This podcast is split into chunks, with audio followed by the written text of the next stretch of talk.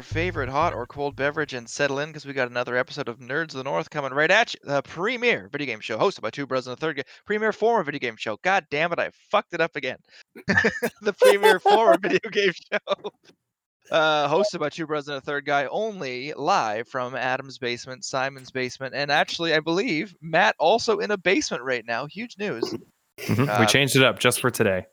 Yes, we Thought he- we'd all we get on the wanted same basement page. trifecta, but we do have a special guest star introducing or reintroducing the acclaimed, phenomenal, back from the dead like like fucking Superman host of TV Talkers, Tiago Bueno. How you doing, sir? Hey, I'm doing great. I love the reference, and it's great to be back with all you gentlemen. Oh, And just like. Superman's return, Tiago's was also inevitable. You Oh, you're like he's kind. Thanos. I've been So- getting a lot of Superman references lately, so I appreciate it. Excellent, excellent. By the way, if it wasn't clear from uh, that intro, by the way, Tiago, now that we're online and not on air, we can definitely swear, so you don't have to worry about cocking anything up. Uh, oh. it's totally fine. You can be as oh my god, the cock episode. Fuck, sorry. Oh, and the, the deep cut. it. as you Never want. forget. Rip TV talkers, but you know it was a great run while it when it lasted. While it And lasted. you It know lives what? on in spirit. Yes. Yeah, it's uh, it's got a spiritual sequel here in Nerds of the North. So we we're gonna Yeah. obviously this first episode we're gonna be pretty much exclusively talking about uh the Snyder cut, the Justice League Snyder cut that came out. I believe it was last week, right, or even the week before. Um, hasn't been out for March very long. 18th, yeah, sorry. so in two days it'll be out for two weeks. Uh, I think we've all had a chance to see it at least once. But Yep. we plan to have Tiago and ideally some of the other TV talkers people back. Not all of them, certainly, but some of the other TV talkers people back uh, to talk about different episodes because obviously we want to talk about WandaVision, we want to talk about The Mandalorian, we want to talk about the other stuff that's coming out. Because as we said last week, movies and video games seem surprise, motherfucker. Future Simon here coming at you basically to tell you that we use a different recording software this week. We normally record on Audacity and in GarageBand and then merge them together. That's why our audio quality sounds so profesh. But this week we were having a little bit of difficulty, especially with the new person, Tiago. So we just elected to uh, use a buddy named Craig, a bot named Craig, to record the audio call on the Discord. So I think it's mostly good. If you hear any weird audio glitches, that's probably why and it also included this uh, random minute of silence. So I think pretty much all that you missed during this minute is me saying that movies and video games have ground to a halt, but TV shows keep on going. So we're definitely gonna get Tiago back into the future, and we're gonna join back up with Tiago giving his opinion on the DC universe in three, two, one. enjoyed Man of Steel. Uh, contrary as to what, uh, contrary to what some people may think, most people, uh, I really liked the Batman Superman Ultimate Cut, the director's cut, of course. And I watched both of them back to back to get ready for the Snyder Cut, and I watched it with some friends, and I thoroughly enjoyed it. I sat through the whole thing. Um, did not have to go to the bathroom, even though I drank quite a few cups of water. Um, but I, I thought it was a really well done film sure it was four hours it was a little too long for some people but for me it really tied in everything that snyder wanted to put in. Because before when he talked about it he said oh it was going to be 170 minutes and oh it's going to be 214 minutes but this time he really took the time the necessary time to incorporate everything he wanted to put in. And cyborg is the heart of the film which he said in interviews for years past and after watching this film it's i thought to myself yeah cyborg is the heart of this movie and it's a much different film than what we saw in 2017 i did enjoy 2017 when it first came out um, but after rewatching it a second time literally two weeks after i saw it um, in theaters i was like oh uh, it tries to be too much like the avengers and i've always said marvel and dc need to be you know selling to what they do. You know marvel's more lighter happy content which is fine and dc's more dark and comparing the two with this movie now they need dc just needs to stick with what they do best making dark content. Not all the time depending on the character but they just hammered home that this is his film his vision and i personally think we should have or hopefully get justice league 2 and 3 on hbo max and just get the other dc stuff in theaters because they want to embrace the multiverse so why not I totally agree. I- I'll give my thoughts uh, kind of at the end, but it felt like when when I left because I don't think Adam or Matt did you guys see Justice League? No. No, Don't. I didn't. Yeah, I, exactly. uh, So, yeah, you definitely don't after you saw this one, unless you're just doing it purely to compare the two. But to me, the Justice League, like I enjoyed it at the time, but I kind of enjoyed it the way I enjoyed the lesser Marvel movies in my mind, where it's just like it hit the lowest common denominator everywhere that it was like so fine that you couldn't hate it. But that's fine for Ant Man 2. It's not Exactly. fine for the fucking Justice League movie. So, yeah, totally agreed. So, Adam, as a fresh perspective, someone who had never seen the Justice League, what did you think when you watched the Snyder Cut? Uh, I thought it was pretty good. I I didn't feel it was too long. Like four hours is a long movie, but there was never a point where I was like, okay, they could speed this up. Like there, the narrative was buzzing the whole time. Like it was just a really long story that he chose to tell. Um, but I, agree had a good time. I thought it was I thought it was cohesive, which is kind of what you're going for. And Zack Snyder has a very distinctive style, which was present the whole way through. Um, I don't love, and I agree with what Tiago said that that DC seems to be leaning into the the dark side of superheroes, whereas Marvel has been light and colorful basically since Ragnarok. Um, but the problem with that is that it doesn't quite jive with some of these characters. Like you can do Dark Batman, obviously, and you can do Dark Superman, which they did in Man of Steel, and it okay. And you can, I guess, you can do Dark Wonder Woman, but you can't do Dark Flash. Flash is a goofball, Yeah. and trying to make him a goofball in this, it, no. Um, Zack Definitely Snyder don't is watch the Justice League. Then definitely don't watch the Justice. Yeah. well, I- Don't.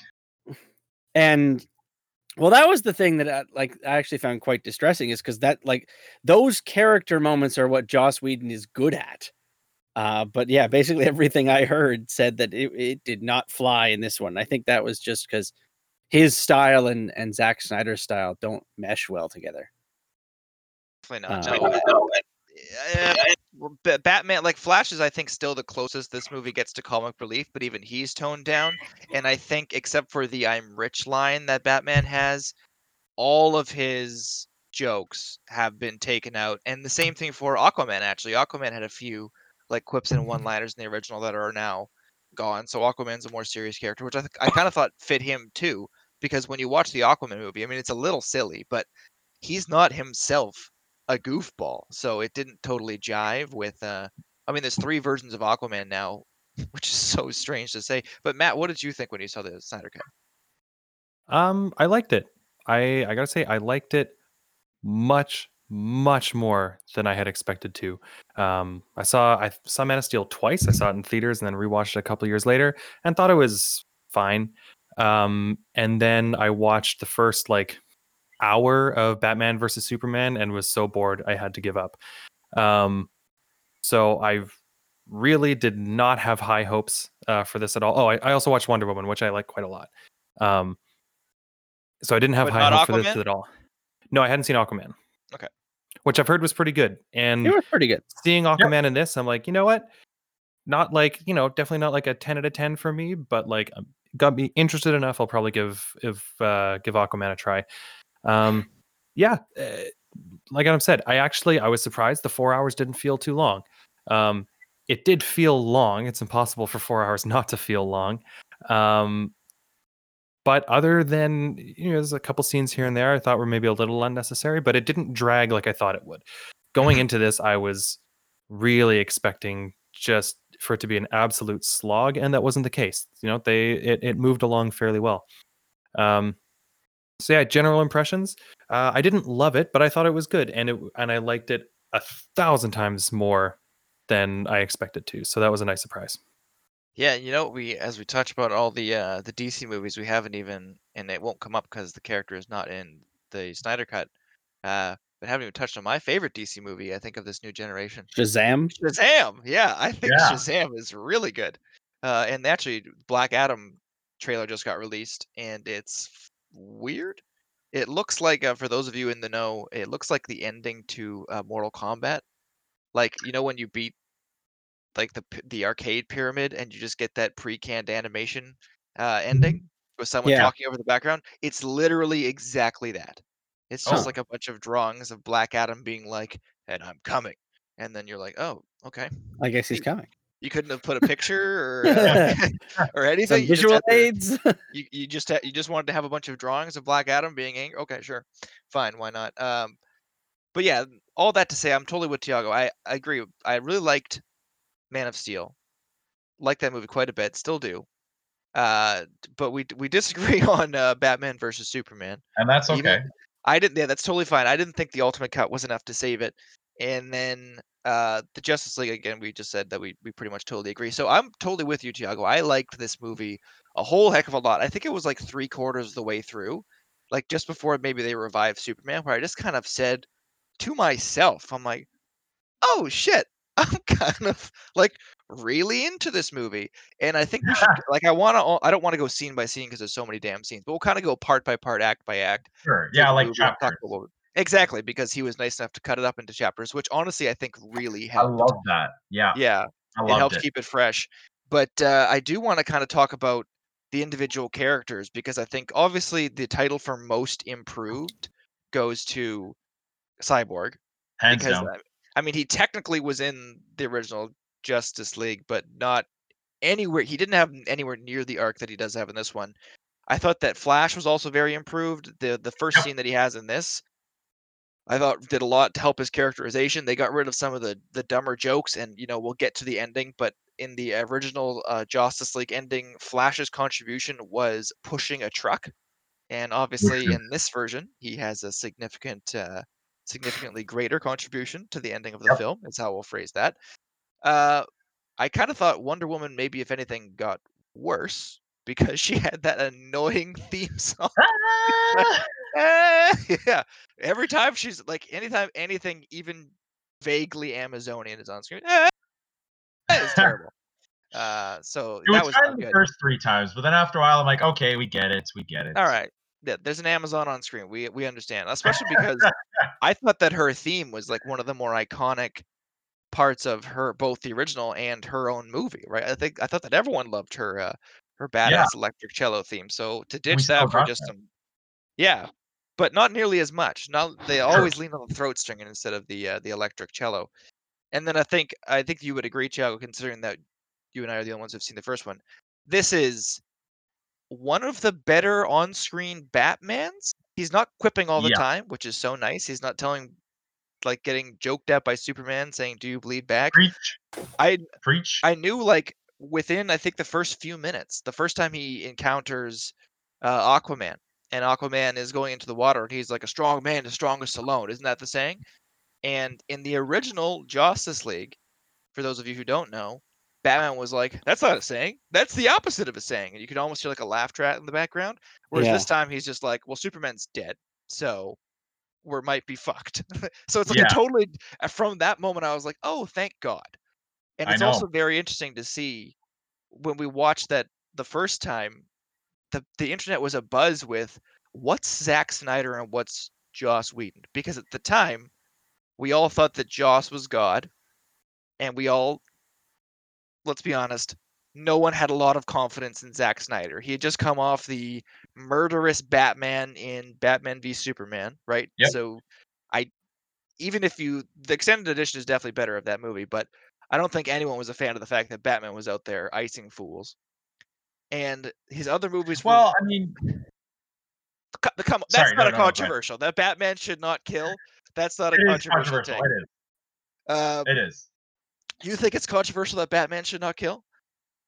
Oh, sorry. No, no, sorry. No, I wasn't disagreeing. I was, um, I was agreeing with you in the fact that yeah, it is a controversial take. I Yeah, mean, it's it's been done take by Zack Snyder, yeah. Yeah, Yes. For sure, yeah, exactly. So, uh, but My it- apologies there, It, it was tough to tell. No, no, it's totally fine. It was tough to tell at the beginning what was, what was Joss trying to improve the moments, and what was Zack Snyder just being weird, and we never really knew until now. And now it looks like a bunch of the stuff that, like, almost entirely, Joss's decisions were terrible. Like, and even Yeah. some basic things, like uh, one of the first scenes, the one with Wonder Woman, where she does the bank heist. It's much, much longer in the Snyder cut. I would say maybe even too long because, like, you follow that briefcase as it goes into the air for what seems like forever. Oh excuse yeah. me, but at the very end when the little girl is like can i grow up to be you? and wonder woman is like you can grow up to be anything you want. They cut that? That's just that's just a hero being a hero and Yeah, it's not even that long. Why? Yeah, they cut that to have flash Pratt fall on uh, wonder woman's boobs when they're trying to revive superman? It makes no sense. Yeah. Anyway. was. Tiago, did you do you share the opinion or do you think there was another like most improved character Um, honestly, I think that another most improved character for me was just Superman's depiction, like showing him in, you know, I, I wouldn't even say the Fortress of Solitude, but just having him hear his father Jor El, and then hear hearing Pa Kent talking from Man of Steel, and then he goes and puts on the black suit, and I was like, "Holy fuck, this is awesome!" And I mm-hmm. read online that they initially wanted to have him with the mullet, and I was like, "We are so close," but oh man i would have loved that. we got the black suit, and I just think that he was much more restored, and I think just I was really impressed with the ending of how the whole battle happened, and I, I honestly got to say too, another improved arc was Steppenwolf. That guy was such a bitch in Justice League oh my god yeah is a complete badass. Like Ciarán Hinds killed it, and this guy is slaughtering fools like Batman was in Batman v Superman. And what? but awesome. And I was like, Hot holy shit, alert. this guy is fearsome. He's terrifying, and just even the little things like when the Amaz like when uh Hip- Hippolyta is like Amazons, show your fear, and they said we have no fear. I was like, whoa, this is empowering. Whereas in Justice League, they were running like cowards. They were running like mice away from a cat. So just that too, and the adding of Desaad and Darkseid was just Salt Bae. Like holy shit.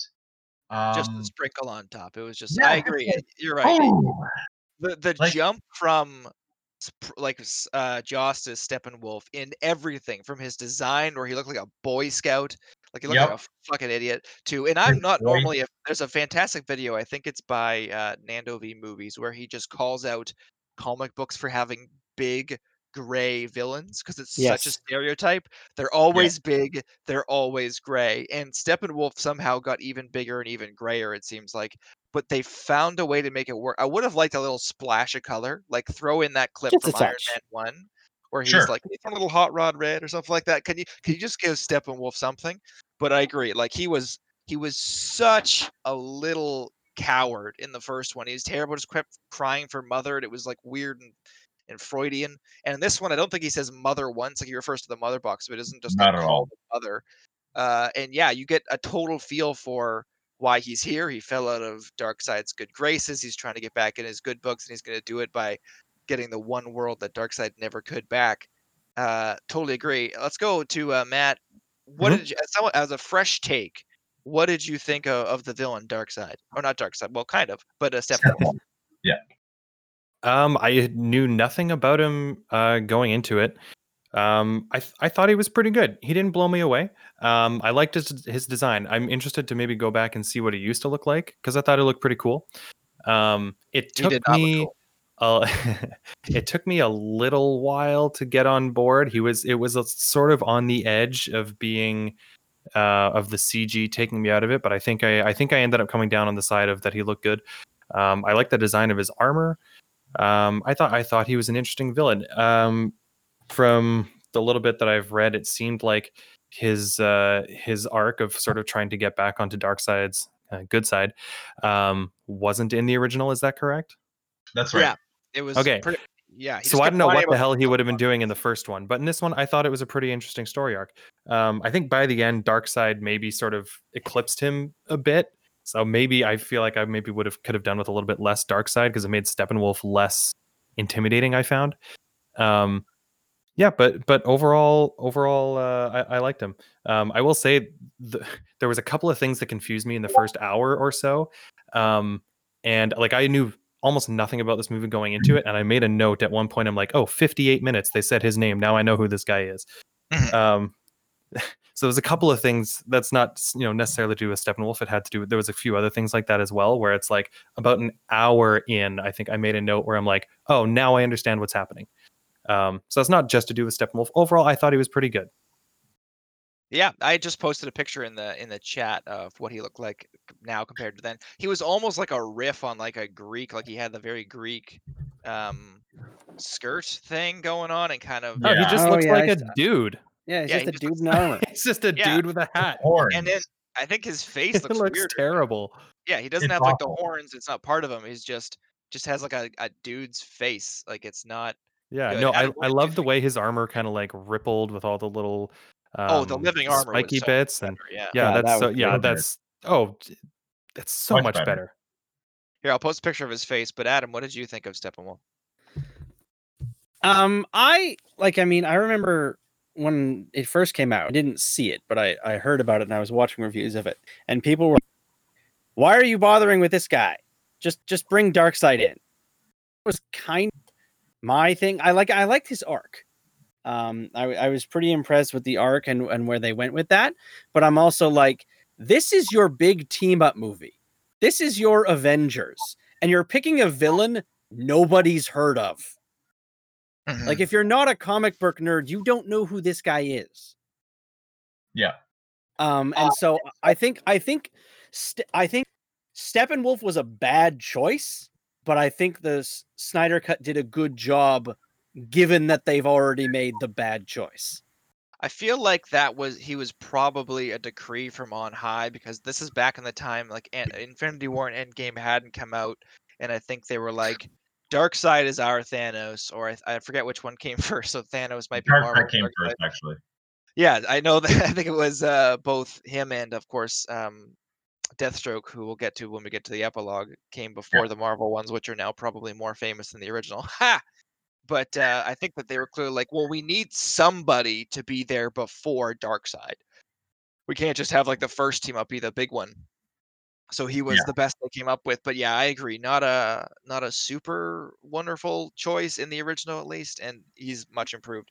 So let's go kind of go through act by act, if that's okay with you guys. It starts off in uh, with with Superman's death, and it like they'll get to it later. The line was in the original cut too, but they said, or Steppenwolf says, "There's no lanterns, there's no Kryptonian, you're Yeah. good to go." And they make it like it was. I thought it was pretty clear back then, but they make it really clear in this one that like Superman's death cry because he wasn't active on Earth anymore was the thing that was Steppenwolf was like, "Oh shit." I can just sneak over there. You know that gif of like the guy rubbing his fingers together in the background, like Yeah. waiting. Mhm. That Yeah, was yeah, basically he's like, Steppenwolf "Where's he?" looking at Earth. Yeah, he had like a good, clear reason why he chose this particular time to show up. Yeah. Exactly. And then we get again a common criticism that I've heard, and I pretty much entirely agree with it. And as as a Zack Snyder fan, I really like, and I I know that's like a cliche to say that about anything. I'm like as a whatever, I my opinion is more important than other people's. That's one of my pet peeves. I hate that, but I'm about to Yeah. do it. So as a Zack Snyder fan, I'm clearly fine with his style because he's such a stylistic filmmaker. I loved 300. It's honestly one of my favorite movies. I really like Watchmen. I don't mind the fact that they changed it from the comics. Uh, let's not talk about what was the other one in there, baby, not the Baby Doll movie. Do you know Sucker Punch. Sucker Punch. Sucker Punch. Wasn't as big a fan of Sucker Punch, but as we talked about, I really like Man of Steel. So It was pretty though. it what Sucker, Sucker Punch was gorgeous. Second to none in terms of a visual filmmaker. That I don't think anyone could possibly debate that. This the shit that he gets on screen is incredible to look at. There's Yeah. even in his bad movies, I don't think anyone could doubt that. But I think because he had such free range here, he got to indulge his his best cravings and also his worst cravings. And I thought that the scene of like two minutes of Batman wandering through a mountain, I'm like, that's the kind of stuff that you could probably cut to make a a really good three hour, maybe three and a quarter cut of this movie. You know, like there are a few times where it's just like, okay, this scene is just it's going on a little long, a little long. Yep. But then of course Batman shows up. He meets with Aquaman. They have a fairly similar conversation, but this is probably the perfect example of what the Snyder Cut does better. It's just lengthened. He just has more time to breathe. It doesn't feel like Batman just pops into all these places because Batman's a shitty recruiter.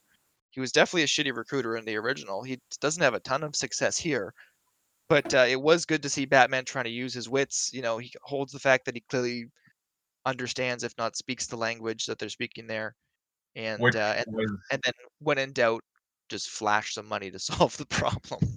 yeah. That's his I gotta- superpower. That's, That's right. classic Batman. I got to jump in quickly and say Go for it. difference between Justice League and Justice League Snyder Cut was that in that scene when Batman goes to recruit Aquaman in Justice League when they speak uh, what, some sort of Scandinavian dialect, I'll say. I think it. it's Icelandic. yeah, I Yeah, was gonna. Say, I think Icelandic because they filmed that scene in Iceland. But anyways, when they speak in Icelandic, Bruce Wayne is confused in the Justice League. In the Snyder Cut, he responds in Icelandic, and I'm like, yes, because he spoke to Anatoli Knyazev in Russian in Batman v Superman. So why the fuck would he not know another language and understand what they're saying? Little detail, much improved. and it's the classic genius level intellect. I mean, that's what like what comic books love to throw in genius level intellect. But if you are a genius and you're gonna go to a place where they're speaking a different language, if you're gonna brush up on that language because that's exactly the type of stuff that you want to be intercepting, right? You want to catch up on when they're talking about shit behind your Yep. back and and kind of keep that keep that concealed. That was smart. Then we have a scene with Lois Lane. I think no matter what, uh, oh yeah, for before before that, the super i thought it was awkward as hell to be honest this is the first miss for me just like the random icelandic song that they're singing complete Oh, with what a the girl hell was that? wearing, uh, aquaman sweater what Yeah, that combined with like the shot of Aquaman like uh chugging like a 40 of whiskey and then just standing on the edge of the pier. I think combined is like 3 minutes of straight up nothing. yeah I think it's made probably the most egregious use of the slow-mo in the whole movie. yeah I thought the thing to yeah. 40 was badass, but I see the point.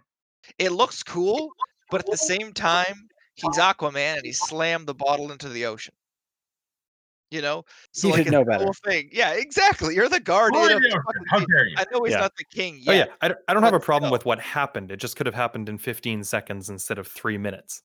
Fair enough. yeah i Yeah, I, I wanted a really cool shot of of Aquaman like diving into the ocean, and instead I got two minutes of him standing on the end of the pier, and then like a cutaway, and he's gone. Yeah, they have like multiple shots where it feels like they're going to flirt with the whole a wave comes up and then he's gone when it goes down. And then that happens I think two or three times. You're just like, "Oh, is this going to happen or not?" But uh yeah, that you kind of reminded me of the other thing. Maybe the Icelandic song is the first case of it. Uh stop showing us your Spotify playlist, Zack. It almost never works. I I don't like like you hired Junkie XL uh, to do this score. You had Danny Elfman do the previous score. You were obviously leaning on Hans Zimmer. These are some of the greatest uh, film scores of the modern age, if not of all time. Uh, I need so to jump in let quickly. them, Sorry. let them do their fucking job.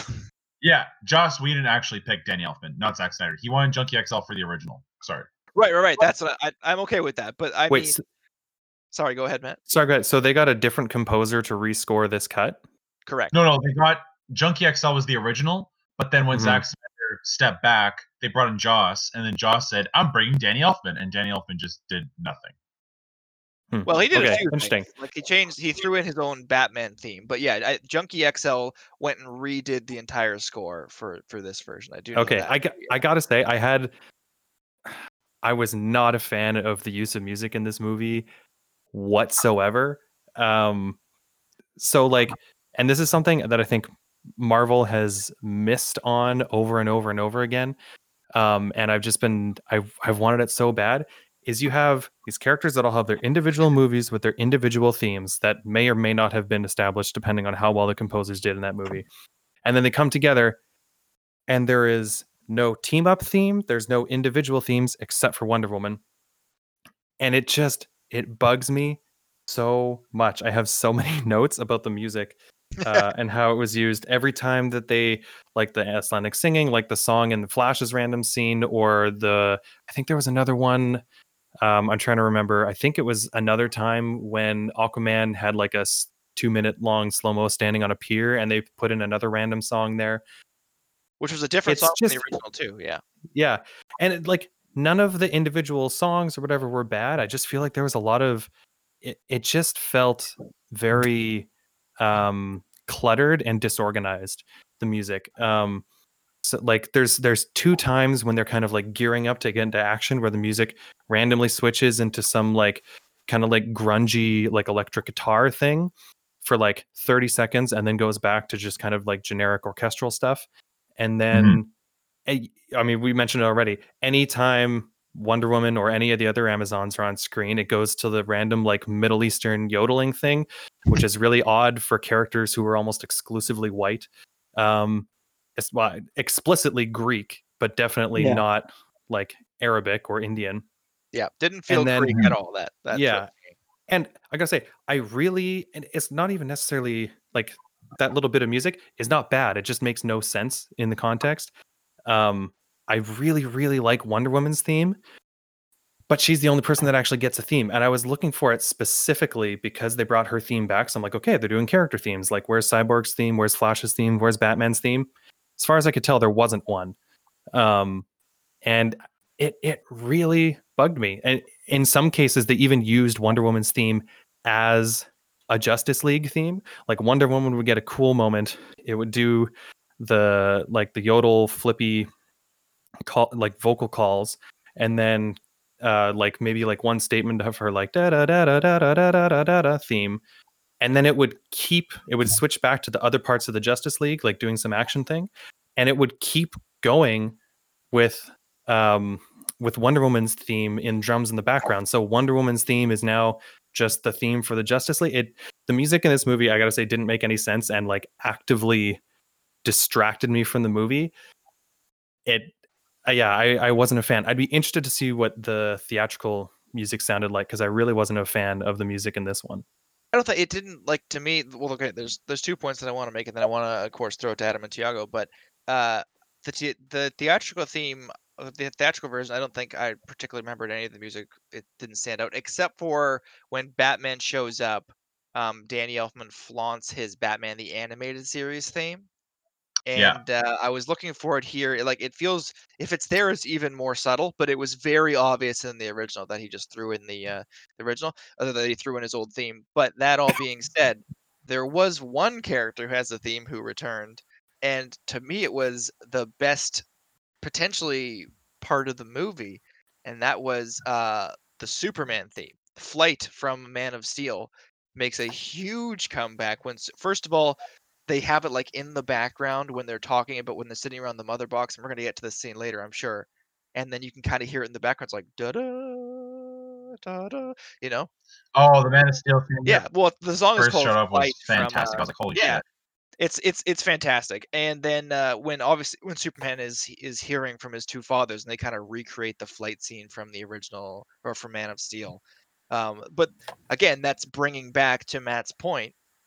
The reason that works is because the the Superman theme from Man of Steel is so fucking strong. So they were smart to bring that back. But the other characters, I, I absolutely agree with you. They didn't have a particular theme to go along. Adam, you've been quiet for a while. Did you have any thoughts on the music? Uh, I didn't really notice it, except for the Exactly, except for the Wonder exactly. Woman thing. Except for the Wonder Woman thing, that pissed me off because I'm like, her actual theme is so strong.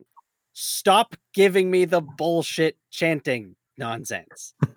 like the the Yeah. rock theme that she has is great. Just play that every time she comes on screen. I'm okay with that. You're Zack Snyder. You do ridiculous shit. Every time Wonder Woman's on screen, rock theme. Excellent. That's what I want to see. Every time Batman's on screen, lightning in the background. There's no clouds. I don't care. Like the point is, you're Zack Snyder. You are one of the best visual filmmakers th- there are. Put some flair into this and not this nonsense noise. I also agree Yeah. with you. The Superman thing was very good. I was, I was, I was pleased with how that developed. It is But yeah. ironic that the electric cello Wonder Woman theme is by Hans Zimmer, but kind of sounds like it it should be by Junkie XL. Like if I mean the most famous thing that he's known for is of course Mad Max Fury Road. I think that's where a lot of people would but like if you listen to that, you're just like, yeah, I could see him putting some oh, that's Hans Zimmer. And then now it's back to Junkie XL and he's not doing he's not necessarily like playing to his own uh strengths that when Hans Zimmer did a cover of it. Tiago, what did you think of the music? Um, you know? I thought the music wasn't too terrible. I particularly enjoyed. Uh, I don't know what it was called, but when um, when they were saving the nine scientists who were kidnapped. I thought that like electronic and hard rock score was pretty cool. Um, but yeah, the music itself didn't really. I don't know. It was just kind of. I'm sorry, Matt, but I'm not much of a, an auteur when it comes to music scores. it really stands out to me, and it gives me goosebumps. Then I'm like, okay, I'm invested. But for the most part, um, it was good. But yeah, I agree. The yodeling, the throat singing, too many times. Uh, the Man of Steel theme was awesome, and I do agree with Matt that I wish that Aquaman had his own theme. Flash had his own theme. Cyborg had his own theme. So I do agree with that criticism. But other than that, wasn't too nitpicky about it. And like I know they it- want to restore the original vision, but sorry, just to interrupt. Mm-hmm. Aquaman does have his own theme. If you listen to the oh. Aquaman movie, he's got that like motif. I don't know if anyone else saw the Aquaman movie, but I it's like did. did. And they never used it. Like I know it came after Justice League, so fine it's the original, but throw it in for fuck's sake. Yeah, you'd have to think that. Well, I mean, music composition comes is done pretty late in the process, but like, so maybe it wasn't written by the time this came out, but like, you got to pre-plan like a little bit, right, just to make it a little your your universe seem more cohesive. I should say, I don't think the music overall was bad. It was just it just seemed disorganized, where they went a hundred percent, like they went hard on motifs for Wonder Woman, and like zero for everybody else. Like ev- Yeah. you, you you don't have to you don't have to look at the screen to know when Wonder Woman is on screen, right? You you like Yeah. it's very clear every time she does something cool. Um, but no other character got that treatment, and I just it, it kind of that kind of bugged me. Yep, totally fair. point. But uh, let's uh, let's keep moving through the actual film. So then we have the scene with, and again, I'm just going to kind of go through general scenes. I'm just kind of breezing through the movie. So if there's something that from a scene that that particularly wowed you, uh, let me know. and We can kind of stop and talk about it. But then we have the scene, um, again, a kind of a gratuitous Zack Snyder scene that certainly didn't need to be as long as it was. But Lois just giving coffee to a police officer. It's like okay, so she hasn't moved on. I guess that'll be a plot, but I feel like, and I'm going to touch on this later because I've come to the conclusion over the past year and a half, Superman's my favorite hero. So I'm particularly invested in the Superman stuff, and I don't. I feel like Lois is pretty much entirely wasted in these movies, especially in this one. She's there to be like the damsel in distress in one particular part, and then that's really all she has to do. Uh, but anyway, then you have the the bank heist scene, which is way longer. We kind of already touched on it. I think the length actually helped it, um, although it did seem a little bit strange that Diana was like, I'm going to stop a bomb, which is granted a very large bomb. But then at the end, instead of just like punching the dude in the face, she does the gauntlet slam and blows up that part of the building. It's like, okay. Yeah. It's A little excessive. explosion, but yeah. Cool, but maybe unnecessary. Yeah, Yeah, infrastructure probably. damage. Also, like, again, the scene where she stops all those bullets, really cool. I think they did it even better in this one than they did in the original. Um, Yep. But if you're that fast, you could probably get the gun. You know, like it just Yeah. seems like a bit like you're showing off, which I guess in this case they were.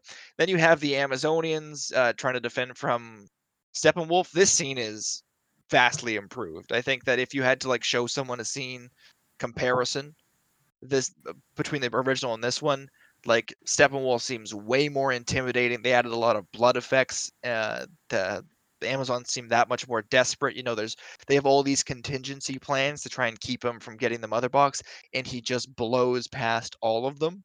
And Yeah. uh, it, you know, the Amazonians seem fearsome in this, and it does give you a good measuring stick for Steppenwolf that like they had their shit together.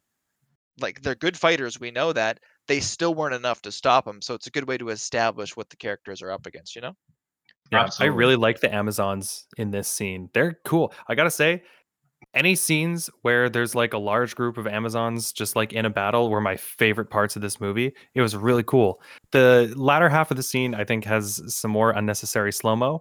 Um, I uh, is it uh, Hippolyta when she's Yeah. yeah when she's leaving, she's like keeps looking back and watching people die when they're like knocking the support out of the thing. It's like they would live if you just ran out of the place Yeah, because like the, last two die and she gets the sad thought of watching them get crushed by the thing it's like if you just that ran was out your fault. they could have lived Yeah. um, so i feel like it was Yeah. stretched out a little bit too long but it was a cool scene like i i uh i gotta say for the first 45 minutes or so I, I was fully ready to not like the movie, so I was maybe being a little uncharitable to it.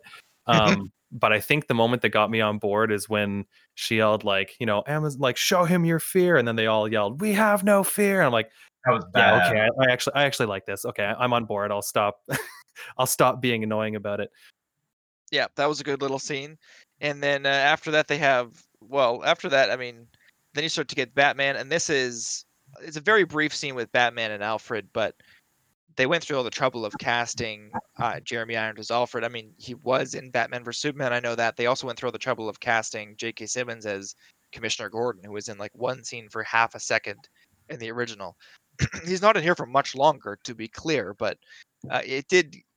I just loved everything with Batman in this movie. I'll be honest with you. I liked Yep. he had a more serious tone. I felt like the history that that character has gone through made more sense. And by the end of the movie, I mean, we'll talk about that epilogue, of course, but I believed, thanks to the context in this movie, why he's gotten to the point where he's willing to break his rule. Whereas I feel like when he just just did it in the previous one, it, it felt out of the blue. But in this one, like everything that Batman's gone through, you really it, it's a fantastic version of an of an older Batman, uh, for sure. Tiago was a Batman super fan. How, what did you think of just general Batman before we move on? Uh, in terms of this film, Yeah. I thought it was uh, to add to add more to what you said, Simon. I thought it was great. I really liked how they, yeah, they could have established it a little more in Batman v Superman, um, but in this film, they really flushed out his character and they showed the redemption arc where Batman. You know, we didn't get that in Justice League. In this movie, we got him saying, you know what? At the end of Batman Superman, he said, I failed him in life. I won't fail him in death. And he lives up to that promise in the entire Snyder cut, where at one point Alfred's like, I can't remember I can't remember the exact quote, but Alfred says, if you don't don't wave the red cape if you can't, you know, live up to this task. And Handle the charging bull, I think is what he said. Yeah, handle the charging bull. yeah, thank you, thank you all. And Batman, you know, tells Alfred that like, no, I'm gonna do this. And Alfred, at one point, I can't remember at which part of the movie, but he says, "How are you sure this is gonna work?" And then Batman says, "Faith, Alfred, faith." I was just like, "Damn, this is a changed Batman."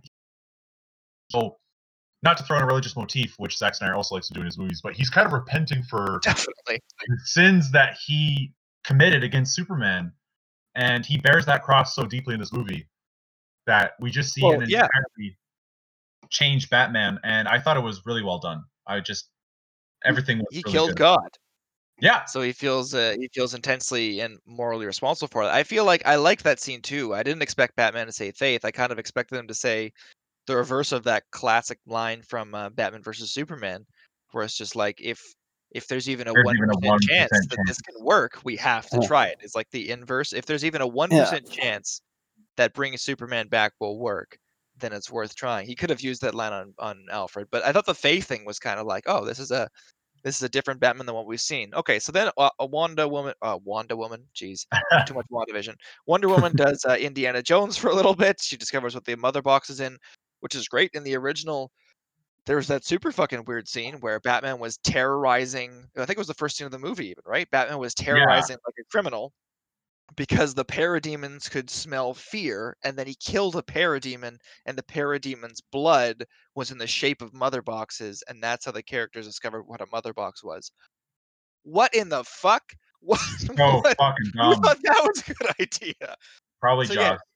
yeah. Yeah, well, definitely Joss. So, uh, so one or not? Geez, I keep saying that. So Diana, I'll just call her by that name. So Diana seeing them on the on the walls in in ancient writing makes so much more sense. And then immediately after that, um, Aquaman saves somebody from a boat wreck, and then goes and gets some whiskey, and then they have like the three hour shot of Yeah.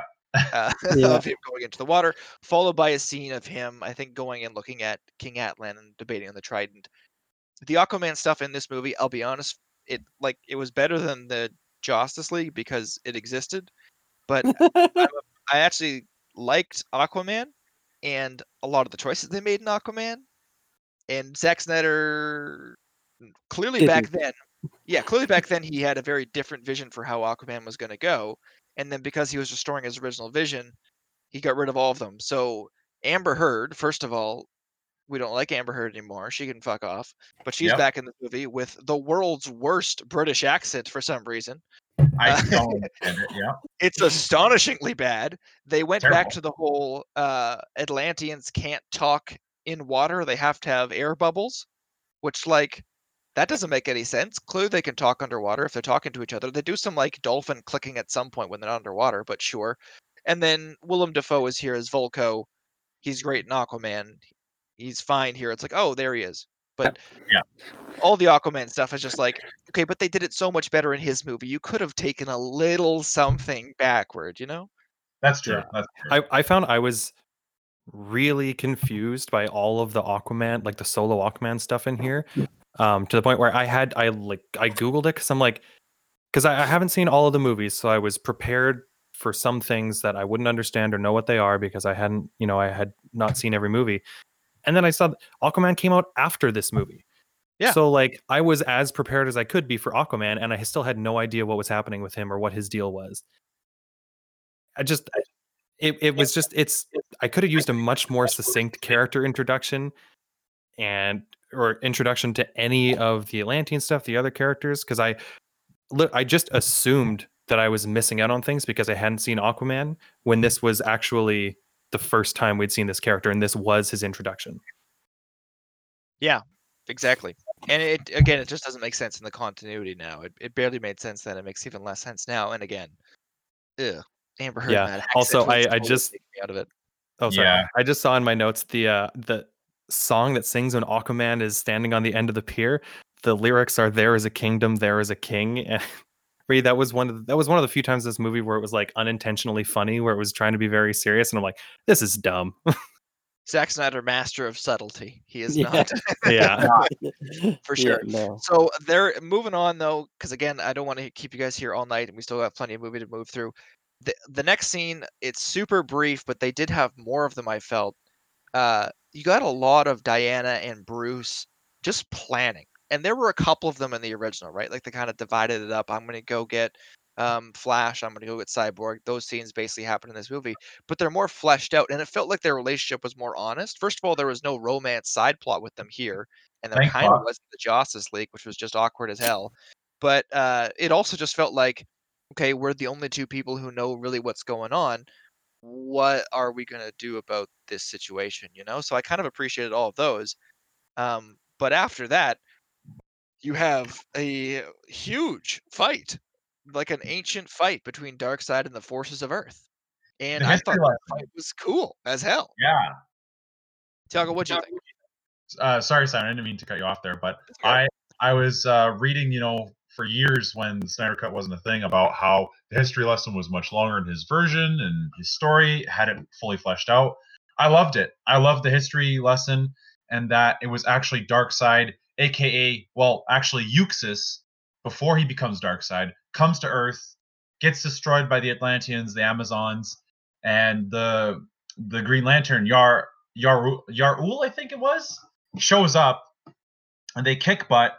Um, all those extras who went through all that training just to like look jacked finally get redemption, and it was well done in terms of showing us okay, here's how the mother boxes came to Earth. Here's the story. Here's what you need to know. Bam, and um, yeah, I really liked it. I thought it was succinct and it really set up the movie itself in terms of what Steppenwolf's mission was. Yeah, here's why Earth is special because the one Yeah. place that Darkseid couldn't take that he uh, that he blew it, and yeah, it was just cool to see all the. I mean, you see, get to see, uh, you get to see. I mean, we're, I forget how it's actually pronounced in the movie. I thought it was Hippolyta, and you guys are saying Hippolyta, so I, am not sure who's correct. But either way, uh, we get to see her in the Amazons. We get to see uh, the forces of of man that look like they walked out of Lord of the Rings into this movie. You get to see the Greek gods. Uh, you get to see David Thewlis's dumbass face on Ares again. Yeah, It did some work that it didn't look as ridiculous actually as it did in Wonder Woman, I, I thought, but it was still kind of, oh yeah, I guess he was there. You get to see Zeus, you get to see Hermes, but it just kind of made me wonder at the end of it, okay, so what did happen? Are they all dead? Like, where are those people now? They didn't talk about it in Wonder Woman. It's like, or did they? I don't think they did. That that Ares was the only Greek god left alive. But I'm kind of curious because they didn't touch it in the sequel either. What Yeah, I happened? to mean, I guess? I feel like it was. Im- I don't know if they actually said, but it felt to me like it was at least implied that this was like a few thousand years ago. So I guess lots of stuff can happen. Although if you're a god, a thousand years isn't all that long, I suppose. Although I gotta say, this sequence was my favorite part of the movie by a mile. I I, I loved this part of the movie. It was so cool. Um, the one thing that that bugged me about it, and it had nothing to do with the sequence itself, is I wished that it was that this is how the movie started. Um, Oh yeah, I made. I made a note because this is I didn't get the actual timestamp, but this this sequence is about like an hour and twenty, an hour thirty mo- minutes into the movie, and I made a note where I'm like, now I understand what's happening. Mhm. Up until now, didn't follow a single thing. Now I know what's happening. I really wish this had been um, kind of like like a Fellowship of the Ring style prologue to explain everything because I had no idea what was going on until this point. From here on, everything was coherent, understood what was happening, you know, knew knew what ev- like the villain's motivations, everything that was supposed to be going on. Um, I just wish it came a lot earlier in the movie because it was an awesome sequence, and it after it, I fully understood everything that was happening. Before, I had no idea, so I just wish it had come earlier in the movie. It's also a scene because Diana's telling it. They kind of have the like it's very stylized, so it fits Zack Snyder perfectly. But it also works because if someone's telling a story, it doesn't need to look realistic. It's you know it's the way that they're That's true. describing it. Yeah. Mhm. So I thought that that worked. Adam, what do you think about the uh, history lesson scene, as Tiago called it? I I I hadn't thought of what uh Matt just said, but that's brilliant. Yeah, that should have been the first scene. That should have been how you open Yeah. the movie. That would have been so much better. Um yeah, no, I thought it was really good. Um I remember I was talking to to dad about this because he watched it before I did. And he said afterwards, he was like, So wait a minute. That was the guy who injured Darkseid, or the man who would be Darkseid, um, was Ares, and Wonder Woman beat Ares all by herself. Yeah, but see, Ares went for the head. Oh, to They it. got their own. You should Oh. have gone oh. for the head moment. yeah, Lord. exactly. Oh, It's so hard. Like an axe going into the side. Like, how could you not? It's just such an easy comparison to make. And I guess Yeah. that this was filmed before Infinity War, but it's so funny that the the two lined up like that. Yeah, Yeah. I guess you but- you need to make it look like you know you need to have the bad guy lose without making them just you know look like they're running away. I suppose so it fits. Although there was a couple of times in this movie that I did notice some inconsistencies with like the uh, invulnerability of the the bad guys. Like in the the first um, Amazons versus uh, Parademons fight, building collapses into the ocean, and we think it's all gone, and then they all come back up, and then later on we see them die from like being shot and stabbed or like hit against a wall like Yeah. particularly hard. Um, so there was a little bit of inconsistency with that. Just a touch. But the yeah, for the most part, I really like that scene. Oh, this is the other thing. I remember talking to dad about this. Is that I really wish, and may, it, maybe it did happen and I just missed it, but I really wish somebody would have said something about the anti-life equation, because when like, because you see it on the ground, but you mm-hmm. don't know what it is. And then later you have that vision with Steppenwolf, and he sees it too, and he's like, "Oh, this is a big deal." But the audience doesn't know why until he then goes and talks to Darkseid and he's like, the anti-life equation is here. And then you're going, oh, that's what. But it would have been such a better moment if at the start of the movie they'd gone, this anti-life equation. And then when you see Steppenwolf has that vision, the audience goes, oh shit, he knows. And now Darkseid's about to know. Agreed. Yeah. they yeah, that of one- where it would have been nice to know what it is and then know what to look for. So it's like, oh fuck, there it is. It's on Earth the entire time, as Yeah. opposed to, oh, what's that weird marking? That just must be like a sign. Oh, the, okay, that I guess that was important. Yeah, it's a little Yeah. bit backwards. Sorry, man. Yeah, that one was weird for me too. Uh, one of my notes was I had big Steppenwolf re- revelation because his line when he says that is, "It's here on this world," and I we had just been talking about the mother boxes. We had never the um, anti-life hadn't been brought up yet, so I thought he was talking about the mother box, and I was like, "Yeah, dude, you already know that. That's why you're here." So for like five minutes, I just thought Steppenwolf was just like a big dumb idiot that forgot where the mother box was. Yeah. until they explained anti-life. So probably could have uh, fixed the ordering with that a little bit to avoid some confusion. Yeah, a little bit of confusion there. Next up, we had a brand new scene, a brand new introduction to the Flash. Really liked this scene. It went on a bit long, but I thought it was a good way to make Barry funny. Like, first of all, he's kind of awkward when he's talking about the resume. It comes from the French. I believe it's a past participle. I don't know. I didn't necessarily need that, but I thought once he kicks it up, I mean, it's a little bit voyeuristic when he's saving Iris from the uh, the car wreck, but that was a good way of showing um, a lot of the flash stuff. And then it, when it finishes off, he grabs the hot dog. You think he's just being an idiot with a hot dog, and then he's using it to feed dogs. I thought that was like that's a good way to add humor into this. It doesn't need to, you know, riff on what the word resume is, but I actually quite liked that flash scene. Tiago, what do you think? Uh, I thought it was great. Um, it was well, it was well done in the sense of, you know, when he grabs the hot dog, he saves Iris West, who is supposed to be his girlfriend in the Flash movie.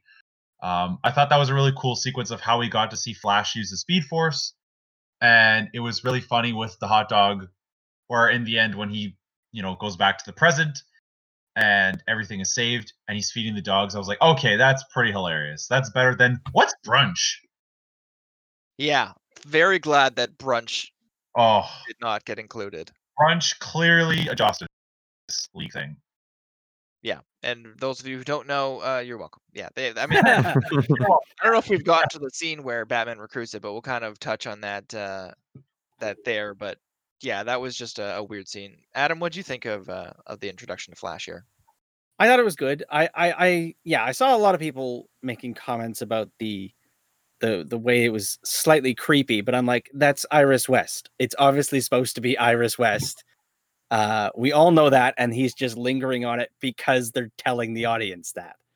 Um, if you already know who that is, Yeah. that doesn't look creepy at all. It looks totally normal. It's like, yes, of course, this is how he's going to react the first time he sees the girl he falls in love with. That's how these movies go. Mhm. I also kind of thought, and this is maybe a weird take before I, I go to Matt, but when I was watching it, this I just watched it a second time before we got on air here, and it kind of made me almost feel sad for Flash because when he's in the Speed Force, he's kind of alone with these people, you know, and they don't get to react to him. He's just kind of taking things in. So it's like one of those classic truth or dare questions or something where it's like, if you could stop time, what would you do? And everyone wants to be like, well, I would nap more or be productive. We wouldn't. We would people watch. We're all sick fucks. So let's be honest. if you had the power to basically freeze time and just observe people, you would probably take the time to look at someone too, especially if you thought they were a very pretty lady that was soon to be your love interest. So, it, like, I actually kind of felt a little bad for him that he's just like stuck in time with these people who can't see him or don't really know what he's doing for them. Uh, yeah, I, I it actually grew on me the second time. Matt, what do you think?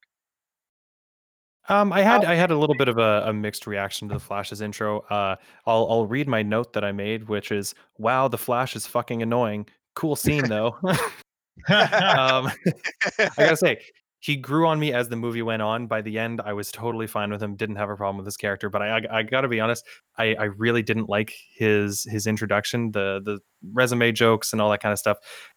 Didn't didn't land for me at all. I was not a fan. So, um, and I know that was toned down quite a bit from the original. So I kind of want to go back and watch it just to see how bad it was. Um, yeah, wasn't a fan of of the the jokiness of him. I felt it didn't, especially early on, because it gets toned down as it goes. It just doesn't really fit with the with the tone of the rest of the movie for me. Um, however, the first time he uses the Speed Force, really really cool. I like that scene a lot. Um, when he like goes through the glass and you can see him like bending the glass before it breaks, and um, I liked the, the little details of that. He actually like wrecks things around him when he moves this fast, which would happen, right? You know, you see when he's walking, you can see him tearing up the street behind him. I thought that was a really cool detail. Um, I did not know who, uh, I guess now I know his future girlfriend um, was in this scene. It was a little weird, uh, especially with the song choice. Um, Yeah, again, song- this is another thing where I think if they just cut it in half, would have been much more effective. I thought it went on on a little too long, but it was but the the use of his powers was really cool. I think the scene was maybe hurt a little bit by how much slow mo had been used before this, um, because it's like okay, cool, we're seeing a person move in slow mo. Seen like twenty minutes of that already. Um, I think the scene might have been cooler if they had not been quite so liberal with the use of slow mo leading up to this because it wasn't really anything we hadn't seen before. um, because so much of the movie had already been in slow motion. If I feel like if this was the, and I know this is asking a lot of Zack Snyder, but if this was the first time that slow mo had been used in the movie, it might have had a really cool effect. But you know, we've already seen Batman and Wonder Woman and a whole bunch of other people in slow mo. So seeing the Flash in slow mo, even though there were some really cool details, uh, didn't do a whole lot for me. I agree, especially considering Wonder Woman's first scene, the way they show her powers is through slow mo as well. It's like, hmm. Yeah, like we've seen slow mo super speed special. Like in two other scenes already. So when the Flash does it, it's not that special, you know? Yeah. Yeah. But speaking of things that are special, so right after that, you get the intro to Cyborg. Now, he was basically, I mean, he was in the original movie and he did technically have an arc, but it's it's borderline meaningless compared to what he had in this scene or in this movie. So you get the I think I thought it was actually like a cool stylized high school football game. You know, you understand that his mom's there. We we've all seen the movies and the TV shows. We know what the empty chair means. It means absentee father. We all know. It's uh it's standard movie making stuff. So we see the absentee father thing, we see the mom, and then we uh you know, he's having a conversation in the car. It's another one of those classic movie things. You can see the the truck coming from a little ways out. Uh, I did think they threw in there a random scene of, I guess it's to indicate that not only is he incredibly physically talented, he's also incredibly smart and he's a nice guy because they threw in that scene of him hacking the grades of somebody and then his mom's like to the principal, "Well, what did you do to help this person?" That was the one scene with Cyborg that really didn't work for me because it's like, okay, maybe the principal did. You couldn't have tutored the person. How did you think Yeah. hacking their grades was the best way to make this go? For, you know, it that scene didn't totally work for me. That his mom was giving the principal guff, and the principal was just like, "Hmm, yeah, maybe this is my fault." What? What the fuck are you talking about? but other than that, I actually thought uh, the the cyborg intro stuff was was good, and then it goes into what I thought was actually a really cool scene where uh, Silas is, is Cyborg's dad, uh, Silas Stone, is going through and kind of describing Cyborg's powers, and I thought that the animations that they used were very cool. You know, he's kind of seeing all the nuclear weapons in the world, and he's seeing the the the I believe it's a bull for America and a bear for Russia. They're kind of fighting. Um, so he's you know seeing the way things work. You have that really cool scene where he's kind of in a vault, and I guess everyone's different wealth is represented by piles of money. So they're really setting up Cyborg to have this unprecedented amount of power. But I thought the way they showed it with these kind of, I mean, let's be honest, it felt it was very like Watchmen esque to me. It felt very like Doctor Manhattan, um, Mhm. kind of thing. But I thought it actually really worked. And then I was actually shockingly touched by the thing he did at the end, giving that lady uh, ten thousand dollars. I'm like, that's exactly what a hero would do. I mean, it's what was that game? Uh, Watch Dogs. That's kind of what we all thought we were going to be doing in Watch Dogs, right? Just like see someone who has got like a million dollars because they're a CEO. I'll take a hundred thousand of that, give it to some poor person on the street, and that's just kind of what he did. So as an intro to Cyborg, I thought it really worked. Tiago, compared to the original, yeah, I'm pretty much going to be going to you first in case you haven't noticed because you've seen the original. What did you think of the Cyborg introduction? magnificent. A much better, much better way to uh, to introduce him. A vast improvement over Justice League. I know I've referenced that probably like twelve times. You could probably count on your fingers how many times Tiago says Justice League throughout this whole episode. But uh, anyhow, um, yeah, we we get why he and his father don't get along. That wasn't in the that wasn't what we got before. It establishes that he was a football star. The accident, you know, clearly getting in the car accident took away his ability to play football and to move. His father trying to save him by using by making the um, suit for him, getting the mother box, of course, having it connected and trying to understand the uh, abilities behind it, and also just exploring to him or explaining to Cyborg uh, to to um, Victor, sorry, um, everything that the suit can do for him, and then the part where he was like, "Now I'm gonna, I want to explain something to you as not a scientist but a father." And when he destroys the tape, you're like, "Ooh!" You feel it because we know why he has such a big, such disdain for his father because he wasn't there to support him throughout all of high school, and now he's trying to make up for lost time. And when And Cyborg, for his mother's death, right? Right, Like he's, for his he death. at one point, if you were there, she wouldn't she wouldn't be dead. exactly. Thank you, thank you for adding that, and just you know crushing that. You feel it, and you you understand why he does it, and it was just very powerful. Absolutely agree. Adam, what do you think? Um, I thought it was very good. I, I thought there were a couple bits didn't work. Like you, I didn't really like the raids thing. I thought that was dumb. Um, and I thought the, in terms of the the outline of his powers, I thought it was a neat visual, but I also thought it didn't make any goddamn sense because, like, yes, okay, maybe he can do all of those things. How does his father know? He has never True. done those things. He has never attempted to do those things. Like, Perfect. there's no reason that Silas should know everything that this alien technology is capable of doing, having now merged with a human consciousness. True, he did speak with it. They probably could have phrased it more like uh, Jor-El did with with Superman and Man of Steel. I was like, these are all things you might be able to do. I don't fucking know, Yeah, Yeah. that but That- he did that- I- with that of confidence. That's a good Yeah. point. Um, but I otherwise I thought it was really good. I thought the relationship with his dad was well defined and and the backstory was good.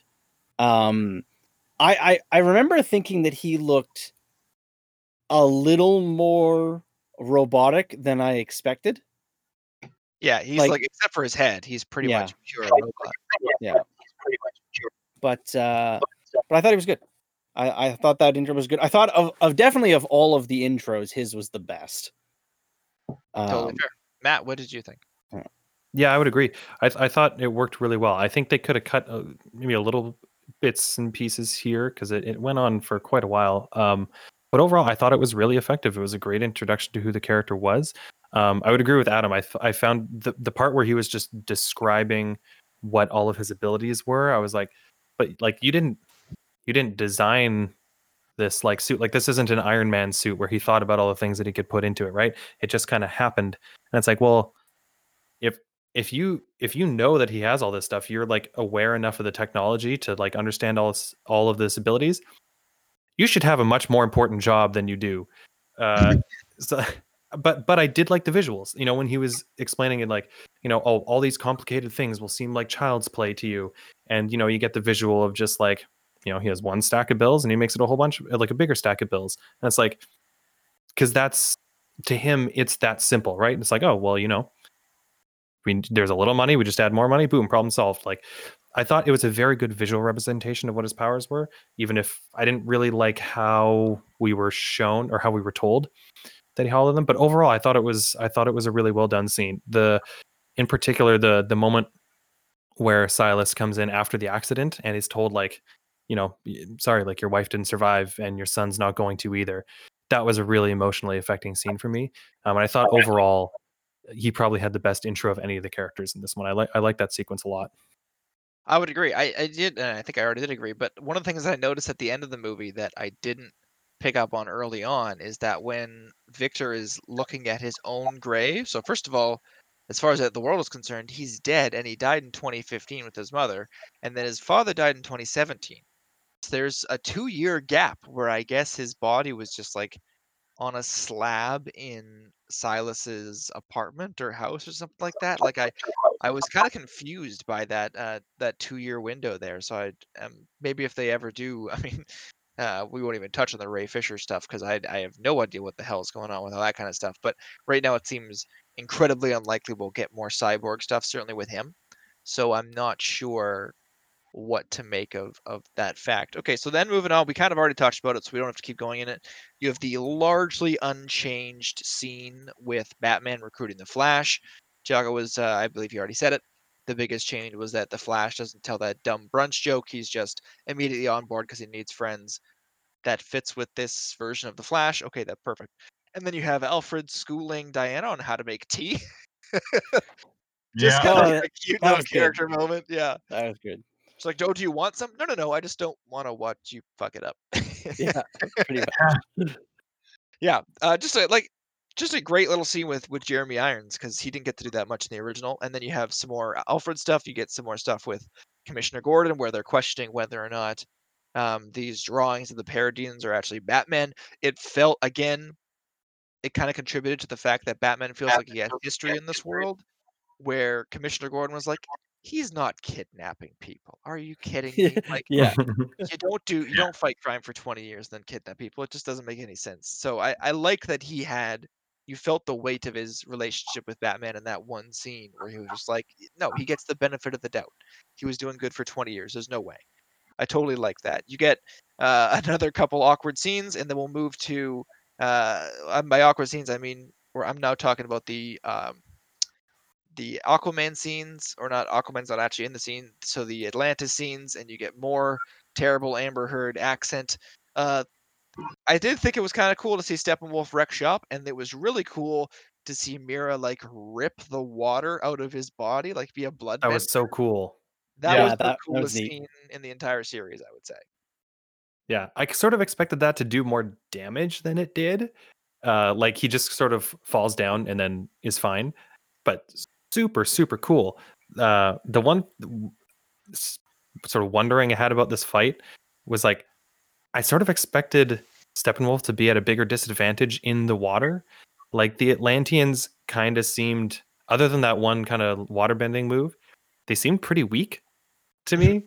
I like I you know I expected like oh this is going to be a tough fight because they're underwater they're in like the Atlanteans are in their element, and Steppenwolf seemed to have all the same abilities that they did. So I don't know that as a as a first time uh, look at what they can do, wasn't super impressed. Also, I guess there's some kind of conflict going on because they said oh the king's not going to send more people to defend it.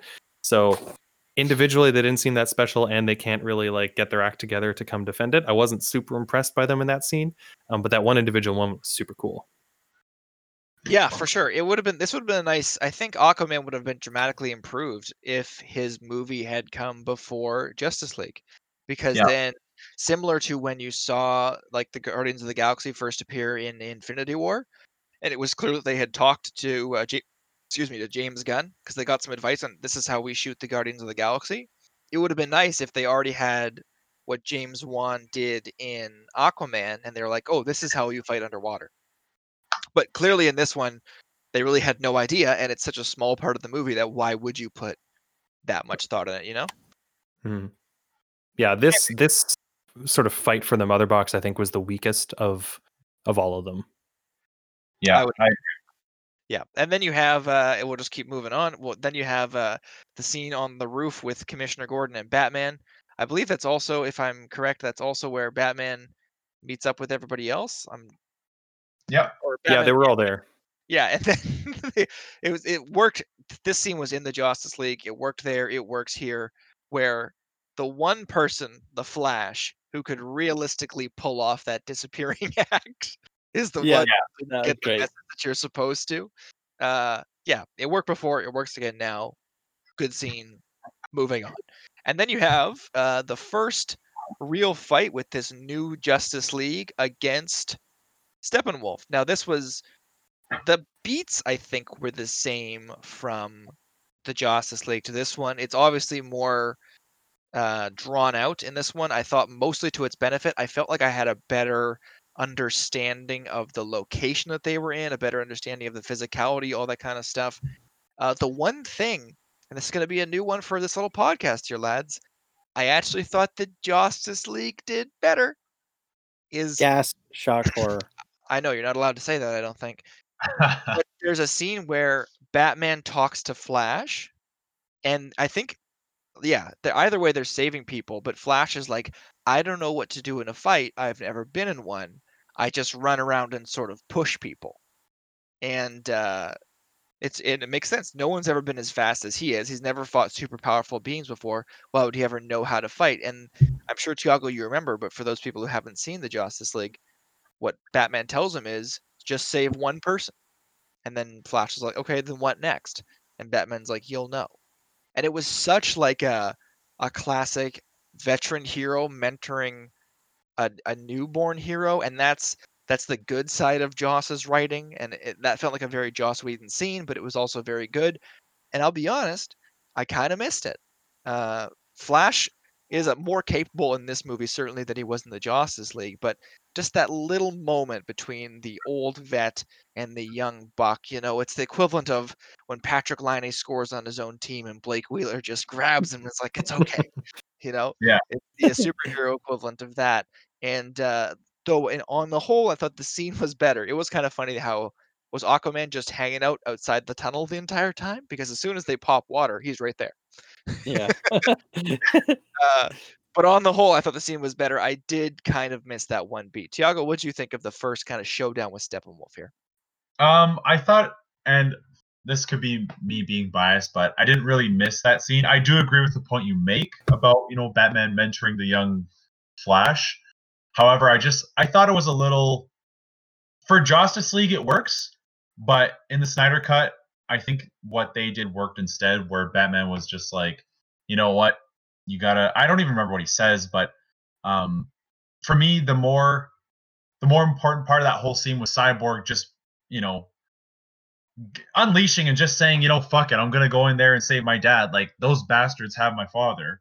As much as I, as as mad as I am at him, I'm not gonna let him die at the hands of this, you know, wildebeest or whatever it is in his mind that he thinks.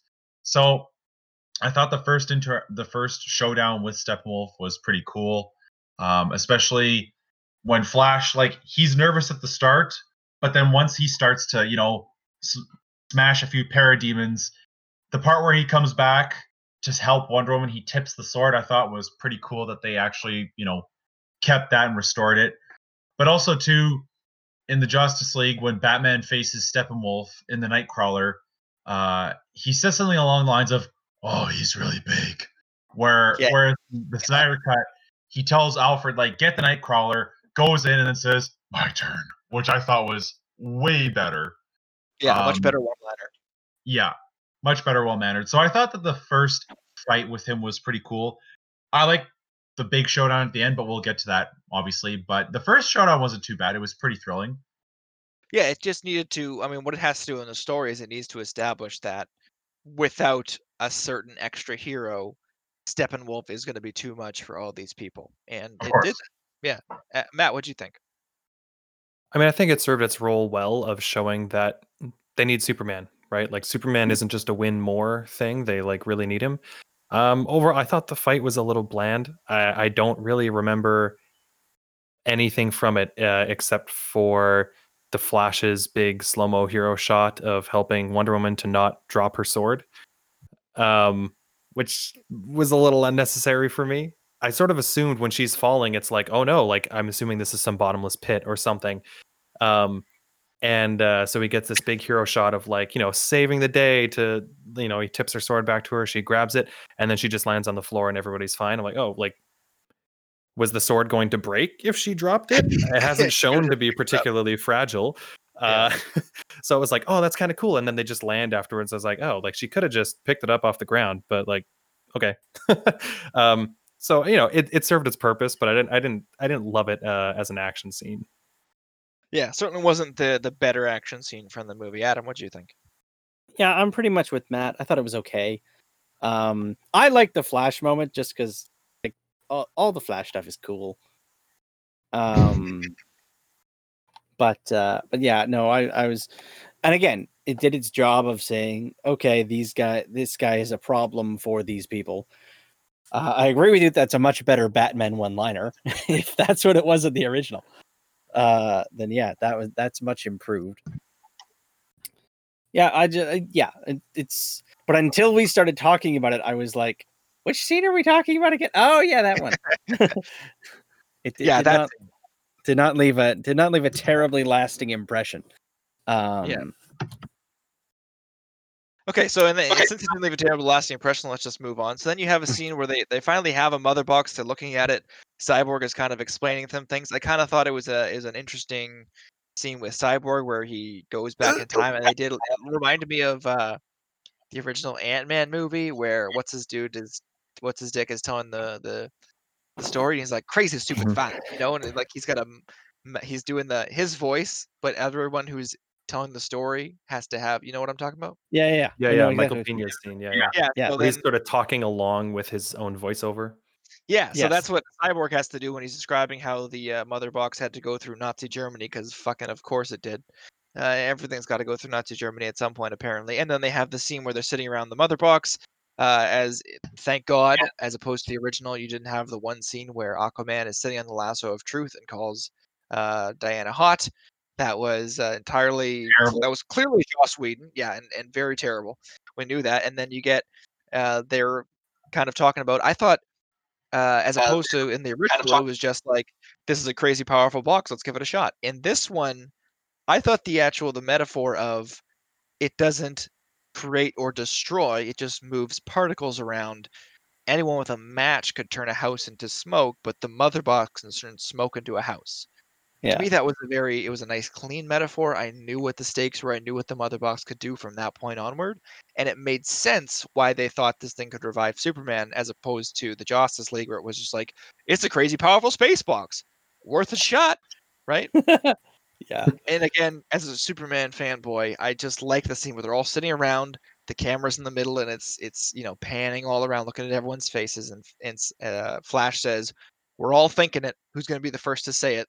And then you get that da da, and then Oh, so good. Uh, Cyborg puts the thing. So as Matt said at the very beginning, nobody else in the movie has a theme, but they knew the importance of themes because every time they dropped the Superman one, or I guess both times they dropped it, because it only really comes in twice here and then when he is alive again.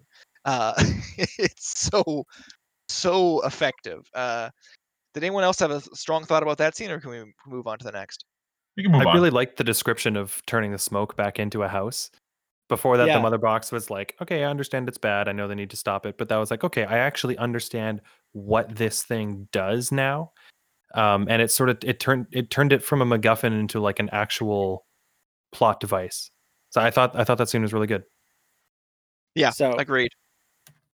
Yeah, Sorry. no, that's that's basically how I felt about it. I thought that was a really good metaphor. Um, I remember like because you you mentioned it earlier about Nando V movies, and I remember I didn't watch just Justice League, but I did watch his entire rewrite of Justice League, and I was kind of trepid. Uh, I had some trepidation about watching this one because I'm like, I really enjoyed his story. I thought his arc was brilliant. I wish they'd filmed that. Yeah, he does some And- good rewrites. um and that was and I, I really like like his description of what he would have done with this scene i still think is the would have the way to go but uh i i did think for what they did this was a really good job Yeah, if you want to, I mean, his videos are great. So if you want to watch it, just go watch uh, Nando V movies. He does a bunch of different rewrites and movies that were flawed, and they're usually, uh, well, I mean, it, of course, it depends on how you feel about how he does things, but he usually solves some problems in the originals. Credit to him. So after that, you get a couple good character scenes. You get the one with uh, Bruce and Alfred that we were talking about earlier, where he's like, "You got to take it on faith." You get a grave robbing scene, which was kind of unexpected. I think it was actually in the original too, though. Obviously, it had to be. They had to get the body somehow, but it was just more drawn out in this one. More character stuff, better character stuff. So we'll kind of fast forward. They have to break into a government facility to get to the uh, spaceship. I don't remember how they did it in the first one. I don't remember that being such a big thing, but now it's a whole deal with Silas is like this. It can't possibly be contaminated. Blah blah blah. Like it, it just lengthened the the scene, but I, I thought it worked in all that cases. And Silas, of course, sees victory. He's like, oh, I'm going to trust that he's doing the big thing because I'm trying to get back in his good book. So I'm just going to trust my son. Just a nice character moment. I actually thought, like, for how small, not, I mean, he had a lot of screen time, but I thought that the whoever played Silas, I should look up the actor's name. I thought he did a great job. Everything that Alex everything he was going through, yeah, he sold the hell out of it. I thought he was amazing. Yeah, he Yeah, turned he- a pretty small role into something really interesting. S- Uh, same thing with Gordon, actually. Like in the movie, not very much, but just felt very real. It was an interesting character. Yeah, agreed. So let's Yeah. get to the uh, the Superman resurrection scene, uh, where Flash has to run faster, or he has to run basically at the speed of light, and then he fucks up the timing, so then he briefly runs faster than the speed of light, and we know that because the picture then comes back out of the pond, and then that's even though at the time I was like, what the fuck? Then later on you realize, oh, he just knows that he kind of has this power to turn back the clock a little bit if he needs to. So he used it there. It may be coming back later. We'll see. Um, but yeah, they decide to bring Superman back. They bring him back. And then uh, let's just jump right into the Superman resurrection scene because it's incredible. I forget I'm borderline want to mute my microphone and listen to the scene right now. So maybe I, I will do that because in the original, they do an amazing version on like the classic Superman scene where like you think it's gonna go. I mean, Matt's the music nerd here. You think it's gonna be a major chord and it ends up being a minor chord, and you're like, oh shit, this Superman's fucked up. I forget if this version did that. So Tiago, I might get you. Uh, I might ask you to talk about the Superman resurrection scene from your perspective, and I might quickly check on that myself here. Certainly. Um, so what happened was once they resurrect Superman, the whole goal was to get Flash to run at the speed of light so that they could charge the Kryptonian ship and then have Superman resurrected.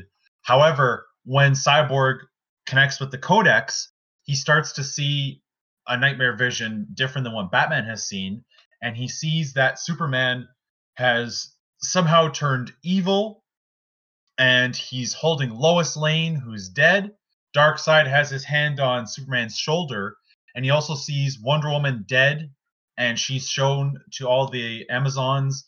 Aquaman is dead, and he's shown to all the Atlanteans, and that you know Superman somehow is evil in the black suit, and he's upset the fact that Lois is dead. And it's just very quick, and you see the hollow is destroyed too, but it just makes you think, oh shit, like is he seeing the future? We'll get to that later. But I thought it was really well done. Superman comes back. Obviously, he's a little shaken from you know being dead or uh, in the cry, not a chamber, but yeah, we could just say chamber, asleep for a little while. And when he comes back, he isn't sure what's going on around him.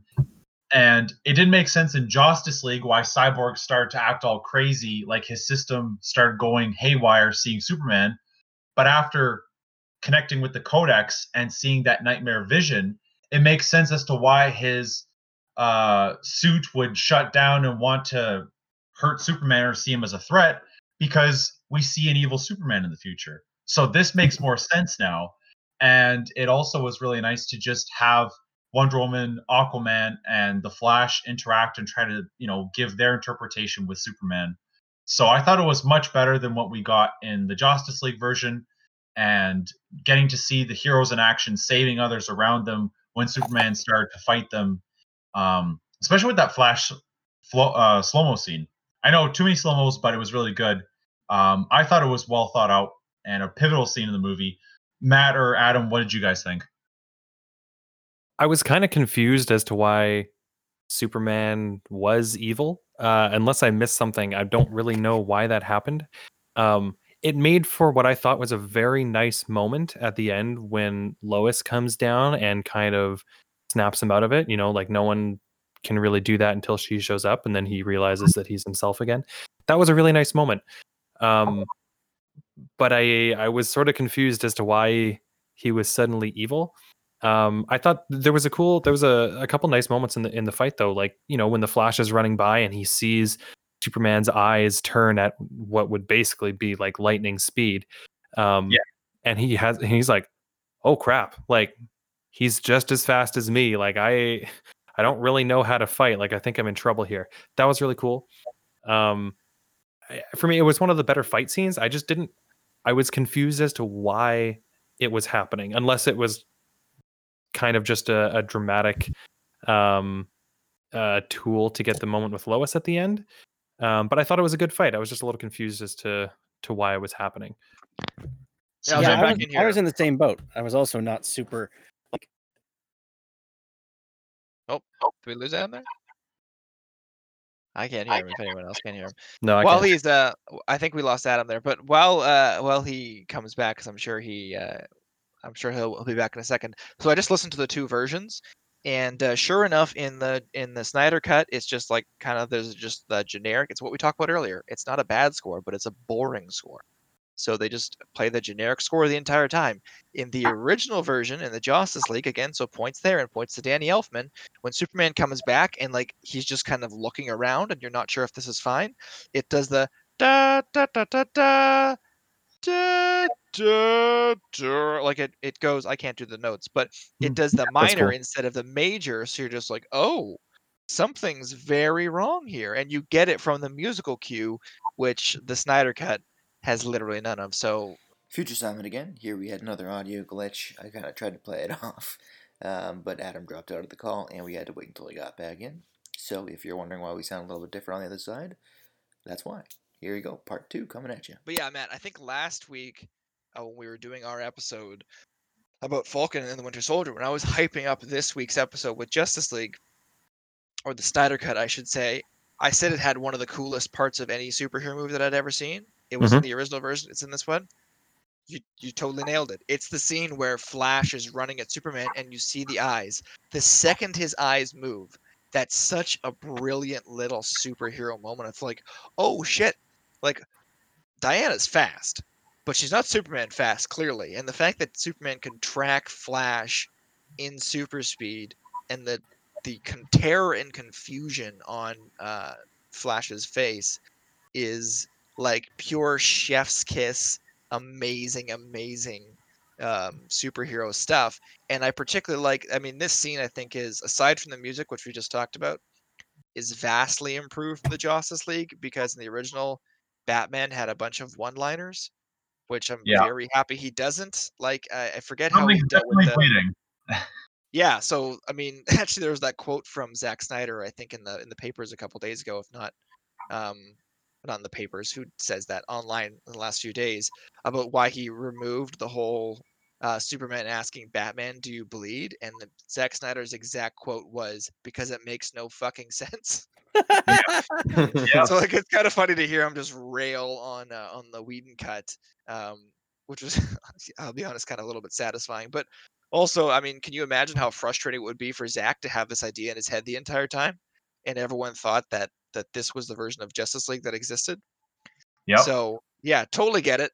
They uh, they handle it very very differently this time. Yeah, and then he throws Batman up against a car, and Batman says, "Yeah, something's definitely bleeding." And It's just cringy. And then eventually, as in the previous one, Lois shows up and talks uh, Superman out of any deranged ideas he may have. I do want to give a little shout out to um, a very woke movement in Hollywood in these movies because Amy Adams is nine years older than Henry Cavill.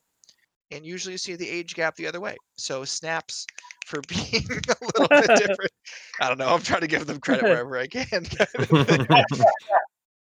but yeah, it was a it was a good version of yeah. Well, you were focused on here. I think in the original, Steppenwolf just like took the mother box, no problem, and it's not different. It's not that different here.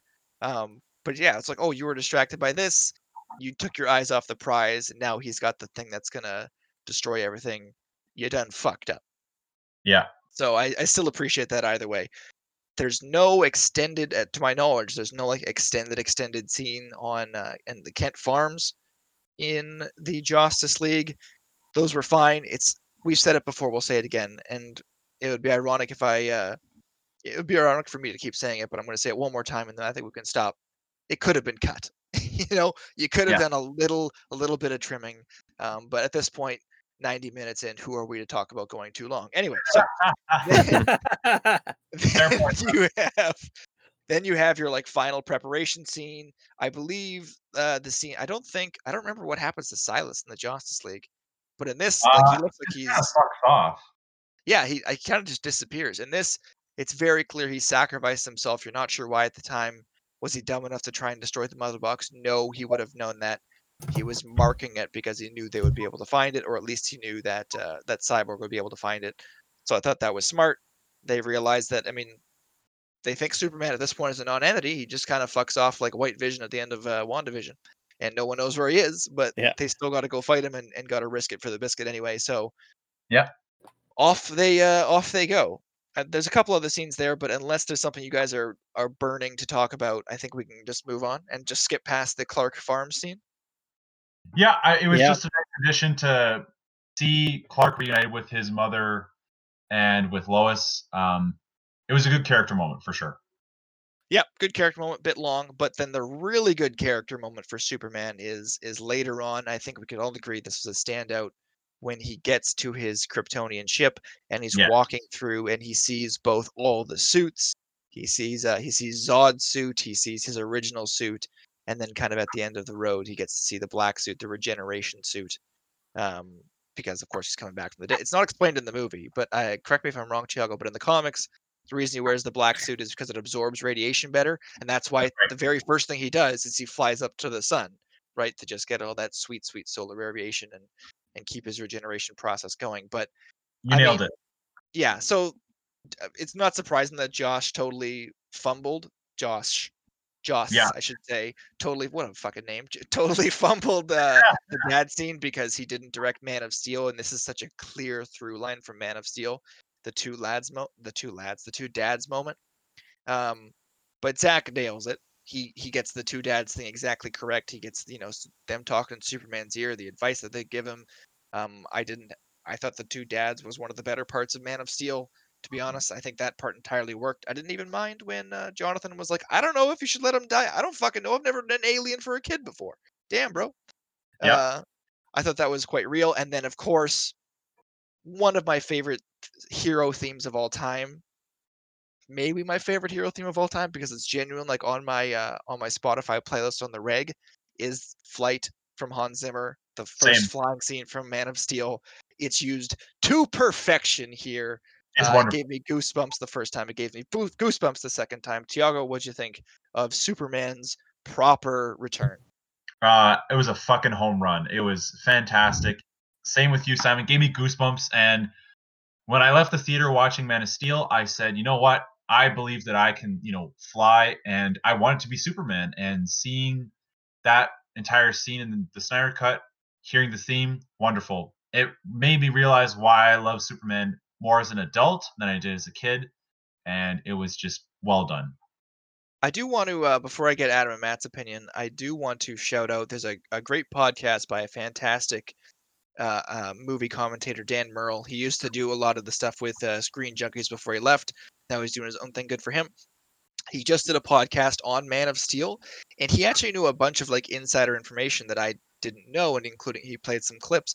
And so some one of the things was they knew they got Henry Cavill right when he put on the suit and it didn't feel like a cosplayer just like wearing a super suit like wearing a costume like he both Zack Snyder and then they had a quote from Henry Cavill knew that something special happened when he put on the suit. He became the character in a very special way. And that's why I think that even though it looks like I think the the line from a few weeks ago was this is a narrative cul-de-sac I think there's still a real thirst to see Cavill have his own Superman movie. And then again to quote my uh, my boy Dan Murrell in that fant- it's called uh, All My Movies is the podcast title where he just goes through his movies and tells stories about them.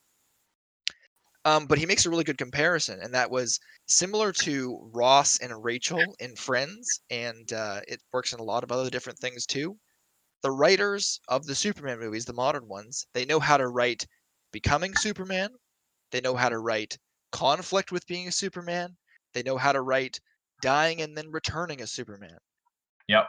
apparently they don't know how to write being fucking Superman. And that's I think the movie that we need to see. It's like it's the same thing in Ross and Rachel. They're either apart and that's great, they want to be back together, or they're together and they're falling apart. They know how to write both of those. They don't know how to write a successful relationship. I clearly Zack Snyder has no idea. I like him. I, I, we already know that. He has Yep. got no idea how to write a regular ass Superman movie. Yeah, But we need think- we need one with just Henry Cavill as Superman. Henry somewhere. Cavill just just being Superman, get another writer in there, get another director in there, similar to I think Shazam. Superman should have the tone of of Shazam, where it's just it's just full of heart. It's a character that should be full of heart, and I, I I'm put me firmly on the train of of wanting Cavill to return for that type of Superman movie. I'm on board. Yeah. But Uh, after I my don't. ten minute rant, Adam, yeah, what do you think? I think Henry Cavill is a terrible choice as Superman. Really? Yeah.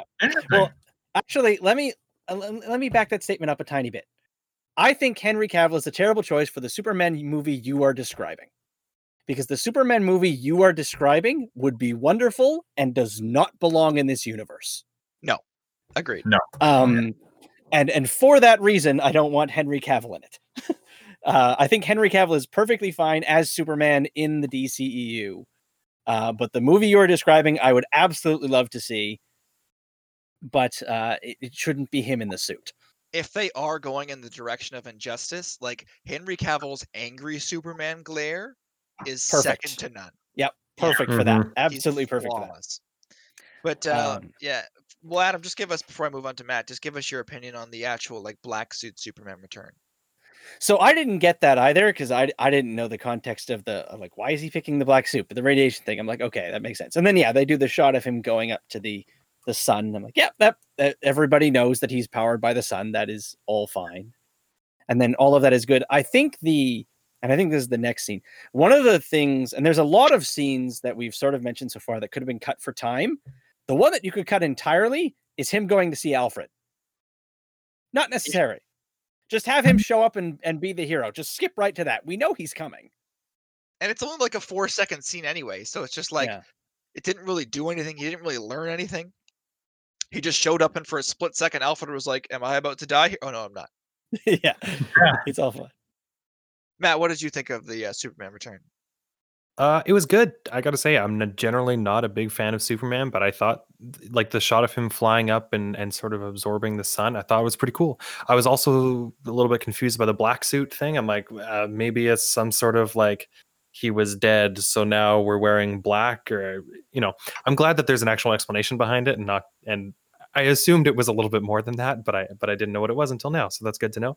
Um, I like the callback of the the rocks like floating around his fists as he's like getting ready to launch up. Um, and I, Oh, yeah, and I like I like the yeah, and I like the two dads voiceover. That that to me is like the most interesting thing about Superman. Is sort of like the push and pull between um being like alien and and and kind of a simple human. That to me is the most interesting thing about Superman. So I, I like that scene. I'm not normally a big fan of Superman, but when it leans into that side of him, I like him more. Yep, and uh, I think again, Diego, correct me if I'm wrong, but but you re- you referenced the mullet, and it's basically because in the comics, the death of Superman scene when he came back, there was the whole three Supermans, which obviously they didn't do in this movie, and I'm totally fine with that. But when he came back, he wore a black suit and he had a pretty sweet mullet Yeah, and a beard. and a beard. Yeah, and we know Cavill can grow a beard. He can definitely grow a mustache, so we know Yeah. he can grow a great beard. That's maybe the Uh. biggest thing that I dislike about Henry Cavill as Superman is that man wears facial hair like f- a fucking Superman, and but he has to be clean shaven to be Superman. Yeah, it's a it's a it's a darn shame. Although we did get a little bit of like gruff Batman in this movie, which we haven't really had before. Batman's usually pretty clean shaven, so that was kind of cool to see. Okay, so moving on from there, uh, the final battle. I think we can just agree that it's largely improved because it's not in like generic Russian-y town. Um, Flash isn't on. It, you know, they're not reacting to Man of Steel slash the Sokovia Accords, where it's just like there can be no civilians around. They already established he's in an abandoned nuclear reactor. It's the only place that could contain the type of heat that the uh, that the mother boxes are creating. So that part totally worked. And then again, they all clearly have their roles. Like you know, you knew what was going in. Diana and Arthur, they're just going to be fighting the parademons. Batman is going to be trying to take out the snipers because Flash needs to be going insanely fucking fast to generate Yeah. the type of power needed to get the mother boxes going. And they're doing this plan because, again, they're not counting on Superman coming. So that was largely, I guess, the case in the original, but Flash, I feel like, was just on evacuation duty in the Justice League, whereas now he's actually got something to do.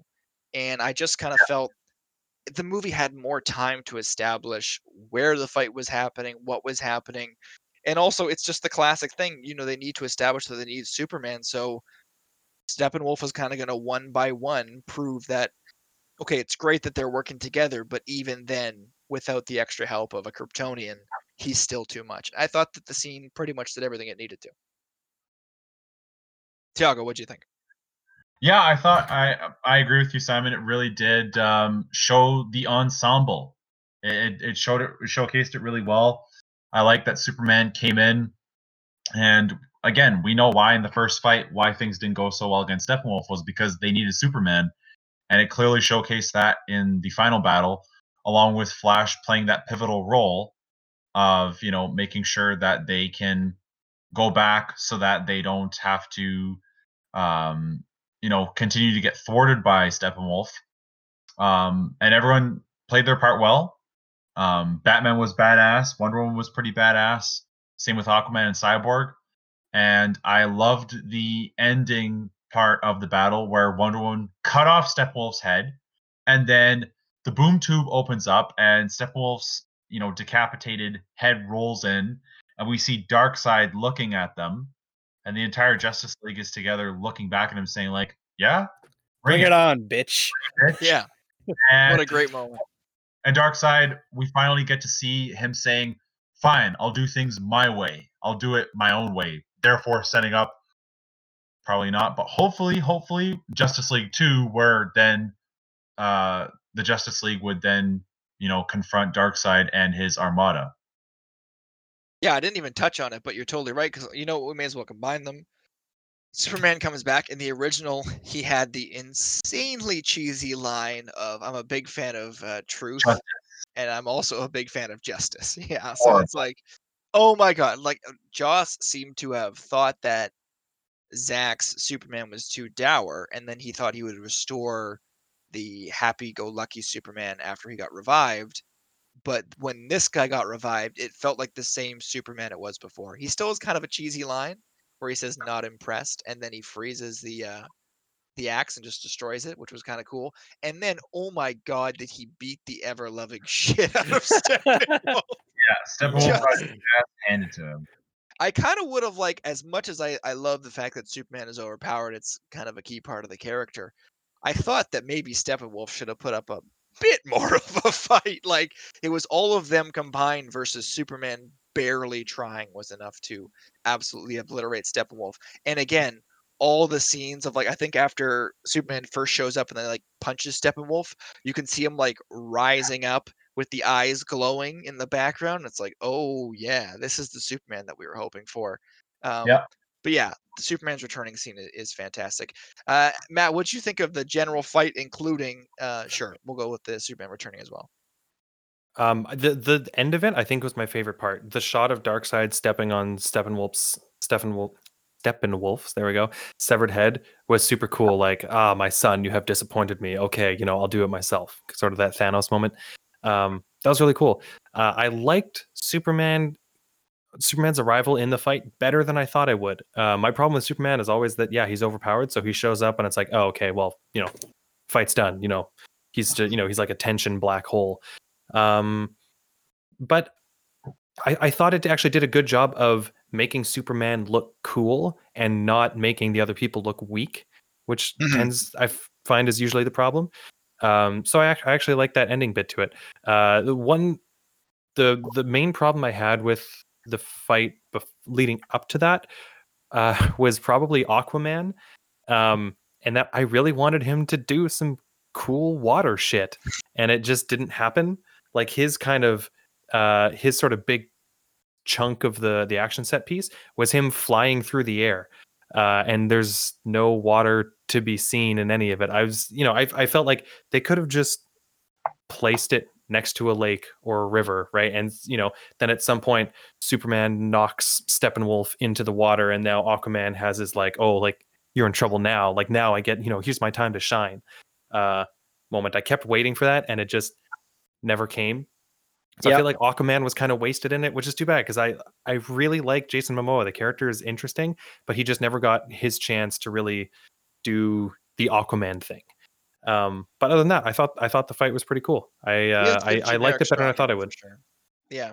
Uh, Adam, I want your opinion now that when when Tiago uh, and uh, I know you're doing it because it's time, but you did jump off the false ending to the movie, so I want to touch on that separately after this. But Adam, just purely speaking about the fight stuff and the Superman return, what do you think about that? Because I want to talk about the Flash ending uh, afterward. Oh yeah. Um yeah, no, I thought the fight was good. I agree with Matt. I wish Aquaman had had more to do. Um besides just, you know, get thrown around by the others. Um I I also agree with what either you or Tiago said where it was like this this was like I I think Superman tipped the scale too much. Like I think I, I think it definitely it definitely went from oh my god we're gonna lose again to oh we win now and i think it would have been better of oh we might win now you know and it's it's just it was i Yeah, think It's the classic movie thing. I think I know what you're saying. Sorry to interrupt you, but it's just like we were definitely going to lose, and now it's a fair fight. Is kind of how you want it to be to be satisfying. But it was we're definitely going to lose to we're definitely going to win. Yeah. And I thought that was that was some bullshit. Um, and I think, yeah, so I, I don't think Superman sort of needed to be that overpowered relative to Steppenwolf, especially since we saw the other five of them um, more or less fending him off earlier in the movie. Um, so it's it's weird to go, okay, they can all beat Steppen or Steppenwolf can basically take them and they can like kind of deal with Superman. So Superman v Steppenwolf should be more or less a fair fight. And it wasn't at all. And as Matt said, he's basically a tension black hole. Um, so I, I didn't like that part. But other than that, I thought the I thought the fight was pretty good. Um, I didn't like. I thought like you got to see everybody but Aquaman sort of got to show off what they could do, which was nice. You got to see Batman, you know, wielding alien gunfire, which was neat, and Diana doing most of the actual fighting, which was appropriate. Um, so yeah, no, I was I was a fan of the fight scene. I thought it was a good culmination, except for the fact that I think Superman tipped the scales too much. Yep, totally agreed. So, one of my favorite choices in this movie, because again, in the previous one, Superman meets up with uh, Cyborg as he's trying to pull the mother boxes apart. He does not go inside the mother boxes, but he meets up with Cyborg, and Cyborg says, or uh, Superman says, "I'm not ready to die again," and then Cyborg's like, "Neither am I." And there's the implication is that it's risky because the mother boxes are going to explode big time when they're separated. That doesn't come up here at all and that the big problem is that a flash has been while the fight's been going on been running insanely fucking fast to try and generate the level of charge they'll need to get cyborg jacked into the mother boxes. I thought that was good because it was like there's a time crunch. Flash can only maintain this level of speed for so long. And then i think i saw like the dc uh, movies fan page on facebook posted like an appreciation tweet for gary the parademon who was able to snipe flash running at the speed of light. It was so good. But you know what? I thought it was a very bold and interesting choice to be like they they totally fucking lost. And then Flash has to do Flash things. We didn't even talk about his dad. I thought all the scenes with his dad were pretty good. Um, Yep. But you know his dad told him make your own future, and then sure enough, that's what Flash does at the end. They do the the call back from him pulling the picture back. He runs faster than the speed of light, pulls back time, and then does give them a chance to uh, to to save the world. I thought that was actually a really well done and, and something I didn't see coming. And especially again, the Flash in the original is pushing trucks and evacuating Russians. Flash in this one saved the fucking world. it's not even close to how much more important he was in this movie. So uh, yeah, I mean, Tiago, what do you think on the new ending? But I thought it was fantastic. Thought it was fantastic. Uh, no way to compare. Yeah, saving a few, saving a family and a few Russians compared to saving the whole damn world, so much better. And yeah, I thought it was really well done. Um, again, really great to see the Darkseid at the end. Um, but yeah, there was it was really well done. I don't really have much to add. Yeah, Adam and Matt, real quick. Uh, maybe Matt first. What did you think of the new ending? Um, I guess I the liked only it. ending for you. Yeah, yeah. Uh, I liked it. I I kind of like that someone besides like Superman or Batman uh was sort of like you know the big hero that saved the day kind of thing. You Superman would have been a little bit, bit too predictable. Batman might have been unbelievable because he's not really all that powered up. Um, so it was it was kind of see cool to see the Flash do that, and uh, you know I liked the little character bits where I forget what he was actually saying now, but I remember really liking it when he's talking to himself. Oh no, yeah, I remember he was like talking to his dad about how like hey like your son did it. He was one of the very best as he's like sprinting through literal time to save the world. Um, it, it was a really nice character moment in what was sort of a grand scale apocalyptic event. Um, I, I thought it worked really well. I liked it a lot. It worked. I mean, uh, sorry to interrupt what I'm because I want to go to Adam next, but even though we didn't touch on it, the stuff with the dad was so good because you felt a genuine connection between the two of them. The Flash is going into criminal justice to prove that his dad's innocent, but his dad loves his son so much that he's like, "Look, I'm just going to be an anchor on your life. You got to stop coming." And so it's just like there was such a genuine connection between them that for for Flash to be thinking of his dad's words when he was going through all that kind of stuff and it helped push him forward, I thought was was particularly powerful. Adam, what do Yeah. you think? I thought it was good. I thought it was I like I think it could have been handled better. I like the idea that you know they've got this plan, something goes wrong, and Barry has to do the thing that always ruins the Flash and turn back time. Because like whenever that happens, it goes poorly for Barry. That that is the rule of Flash comics and media. If he turns back time, it ends badly. It's so Um, true. But like I thought it was the the shit with Cyborg. It was just way too drawn out. Like it should have just been, and and it should have just been like if they wanted to do the the the the parademon getting the luckiest shot in the world. Fine, I'm I'm totally cool with that. But they drew it out way too long. It should have been he runs around, he runs around, he runs around. Then Cyborg's ready. He's gonna do it. Bam, he gets shot, and then everything goes to hell. Like they spent probably five minutes on that, and it could have been thirty seconds. Uh, to quote someone that I saw online, I don't remember who it was, the Topher Grace cut, because he famously cut together the uh, Star Wars prequels to make a good movie. The Topher Grace cut that's probably going to come in at about three hours of this movie will be the best version of this movie of of all of them. I Yeah. firmly believe that there's a lot of gratuitous stuff in this movie. Yeah. But I no, I thought it was pretty good. I thought that was I thought that was a fine way to do it. Um and I think actually very very briefly just to go back to the the thing about Superman again. That all it's funny that this is it. Whoa, what was that? That was just me coughing. Sorry. Okay. it's funny that this was the Snyder cut because that almost felt like a Joss Whedon thing. Like that's the Hulk moment, right? At the end of Avengers when the, the Hulk shows up and it's like, oh, now they win because the Hulk's here. Mhm. like, and that's okay in a sort of more goofy movie, but in the dark one, they should have just still gotten the shit kicked out of them. Um, or like if Superman breaks the axe, Steppenwolf should be like, and now I unleash my true power, like Dragon Ball Z. Um, and that, and we should add something like that. But I, I as, far as far as the Flash thing goes, totally on board. Just needed to be shorter. Agreed. So speaking of shorter, we're gonna wind down here. There was, I mean, it wasn't quite Return of the King level, but there were a lot of endings to this movie. So each character kind of had their own character ending. You know, Superman has his ending. Uh, Batman gets to I have his version of the Inception line. I bought the airline. It seemed neater. How'd you get the house back? He could have bought the house. Like that would have been just as easy. He didn't need to buy the fucking bank, but he's Batman and it's funny. So we bought the bank. Also, Lois is clearly pregnant in this finale. Uh, they're Yep. carrying in a bassinet, and Super and uh, Batman congratulates him. So that's something new that we'll probably see never go anywhere. Uh, you get to see, and they all have their individual endings. They're all fine. Um, but I think that what we need to talk about. So the the Jesse Eisenberg scene, sure, it was okay. It was better in this one than it was in the original one, but I don't think that's what we need to spend our final moments talking about. We need to spend our final moments talking about the nightmare scene, night with a K, uh, because this was very new and exciting. Again, it had fucking British Mera for fuck's sake, but you have uh, Batman, Cyborg, uh, Deathstroke, and of course the return of Jared Leto's Joker. Joker. are now in the future. It's it feels very injustice because correct me if I'm wrong. Those of you who have read the Injustice comics, um, I believe it starts when the Joker murders uh, Lois Lane, right? Yeah.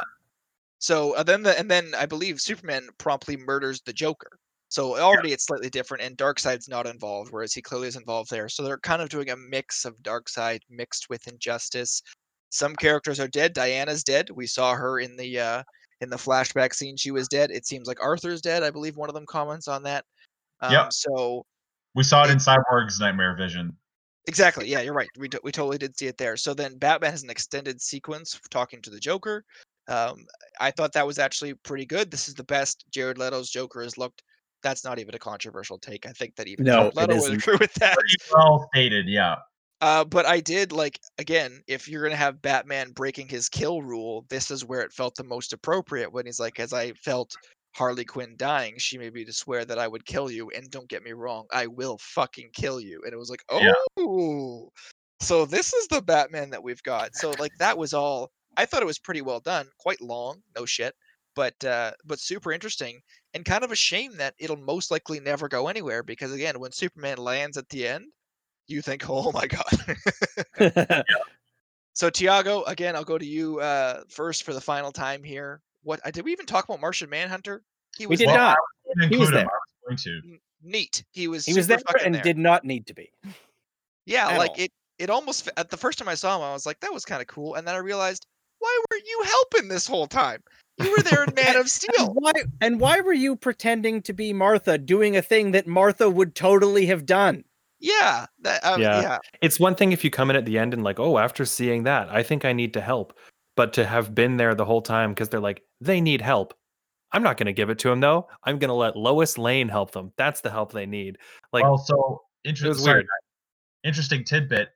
Zack Snyder initially wanted that last scene where Bruce talks to Martian Manhunter. He wanted to be John Stewart of the Green Lanterns, and Oh, Bruce was going oh. to be John Stewart.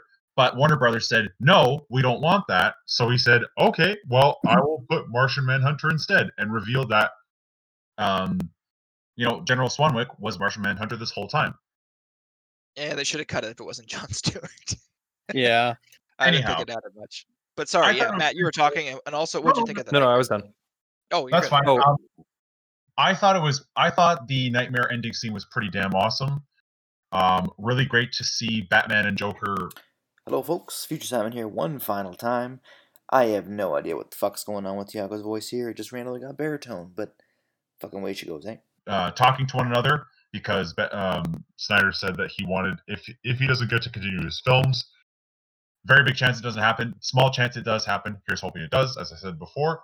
But to have them interact with one another, I thought was pretty damn cool.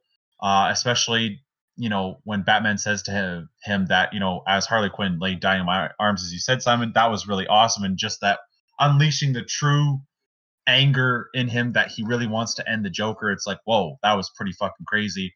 And I like the little jab where D- Deathstroke says to Batman, you, s- "You still think it was a good idea to bring him along?" And then Batman responds with, "What do you think?" So showing that against all odds in this nightmare version, they have to team up with whoever they can find because they need to stop Superman. And that was where Zack Snyder wanted to go with Justice League 2 and 3 um, you know, setting up the whole nightmare version or vision, sorry, and uh, just exploring how it came to be. Uh, and we could talk about that another time if you guys wanted to. But I thought that it was really cool that we got to see that. And at the ending where Bruce talks to Martian Manhunter, uh, I thought was pretty interesting because we never got we never got to see Martian Manhunter in on a film before, and just to have that was pretty awesome. Um, yeah, I just thought it was really good. Okay, so we'll kind of move into final thoughts. I think last week I can't not address it because I hyped it up last week. I said I have my insanely hot take, if you guys recall. And that hot mm-hmm. take is I kind of thought this four hour version of a movie was a better use of time than some of the Marvel movies having those sort of lackluster intro ones. And again, I'm going to pick on Ant Man. Not that I think Ant Man's a particularly bad movie, but if he was going to show up, Just picking on the small guy, huh? I am just picking the small but like a lot of their a lot of their characters um especially in so ant-man i would say uh I kind of Captain Marvel, honestly. Although I know they wanted their female superhero movie, and like even Doctor Strange, I didn't think the movie itself was like that great. I kind of think that if they were going to do, and I know Infinity War and uh, Endgame were insanely long already, but rather than having to sit through a two-hour movie that's like okay to good, I thought it was a better use of time. Like if you're setting up the Flash and Cyborg, which are huge characters, they're the equivalent. I thought it was actually a better use of time to just have a very long uh main movie where they have like an intro that you kind of catch up on everything you need to catch up on.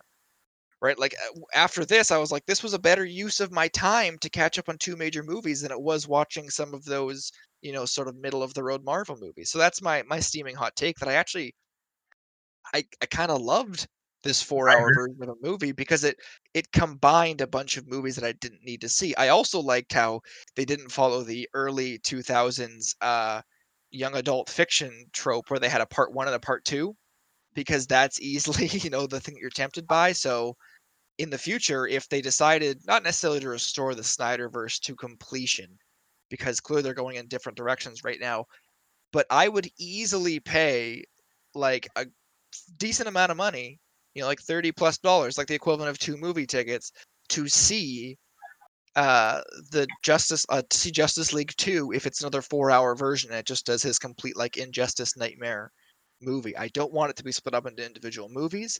I don't think that's the way to go anymore and i don't want it to be split up into part one and part two. I kind of liked having everything in this one big chunk or or do like a mini series i guess would be the other option. But after seeing this i don't want to go back to you know like three out of five mediocre character intro movies. I'm just I'm just kind of bored with it after I know that this is what it can happen. Agreed. Agreed. Yep. I, I kind of disagree. Actually, I was every time they introduced a character, I felt it just kind of brought the movie to a screeching halt. Uh, and it, some of the like Cyborg's introduction, I thought was done very well. I liked that sequence. Um, I was confused with everything about Aquaman until like two thirds of the way through the movie. Um, like I, I, I looked it up to double check because I'm like, oh, maybe I, maybe it's just because I didn't watch Aquaman. And it's like, nope, this is this is the introduction to him. Um, so I, I, I, I, I understand that like, not all the Marvel like one-offs for intros have been good, but I think just because it's been done okayish somewhere else doesn't necessarily mean that that's the wrong way to do it um because yeah i i was i felt very unclear about lots of the characters uh in their introductions and wanted them to have more of an introduction because i didn't really know that much about them and i kind of wanted to know more. So i i think overall it worked okay but i think i'd still rather have a longer intro to each of the characters before they're brought in whether that's their own movie or um you know a, a tv series or or whatever but yeah, I, I think it worked okay, but I I'd probably still rather get a little bit more about each character before they kind of have their their big team up moment. Interesting. I kind of would like to see, like, I still want the individual movies, but I would probably want them after, like, in the same way that now we're apparently, well, we were going to get a Flash movie and a Cyborg movie. Like, now we've been introduced to them. Whereas, well, I've already said my piece, and we've been going for over two hours. You guys kind of get it. Do you have any, anyone, any hot takes? Anyone, any, uh, any steaming hot final thoughts before we wrap up here? Tiago will go first. Um, well, one wish that I have is I hope that they release this on Blu-ray because I'm go- gonna buy the fucking shit out of it. Uh, number two, um, I seriously hot take. I seriously think because before I thought that the Snyder Cut could come out, and now it has. I seriously think that the Snyder Cut may not be the Snyderverse may not be restored, but I think that eventually, if the numbers for you know viewing on streaming services continue to you know show that they're kicking ass, which as we know, I don't know if you guys know, but I just read this today. Justice League is now the most streamed movie on Crave, beating Game of Thrones and Wonder Woman 1984. Um, if the numbers continue to do well and go up, and you know, there's a lot of everyone seems to really like the movie for the most part. I think that they will make a Justice League 2. That's my hot take. That uh, may not come in a year's time, two years, but I definitely think that they will give Zack Snyder another chance to say, "Hey, Justice League Two, here you go."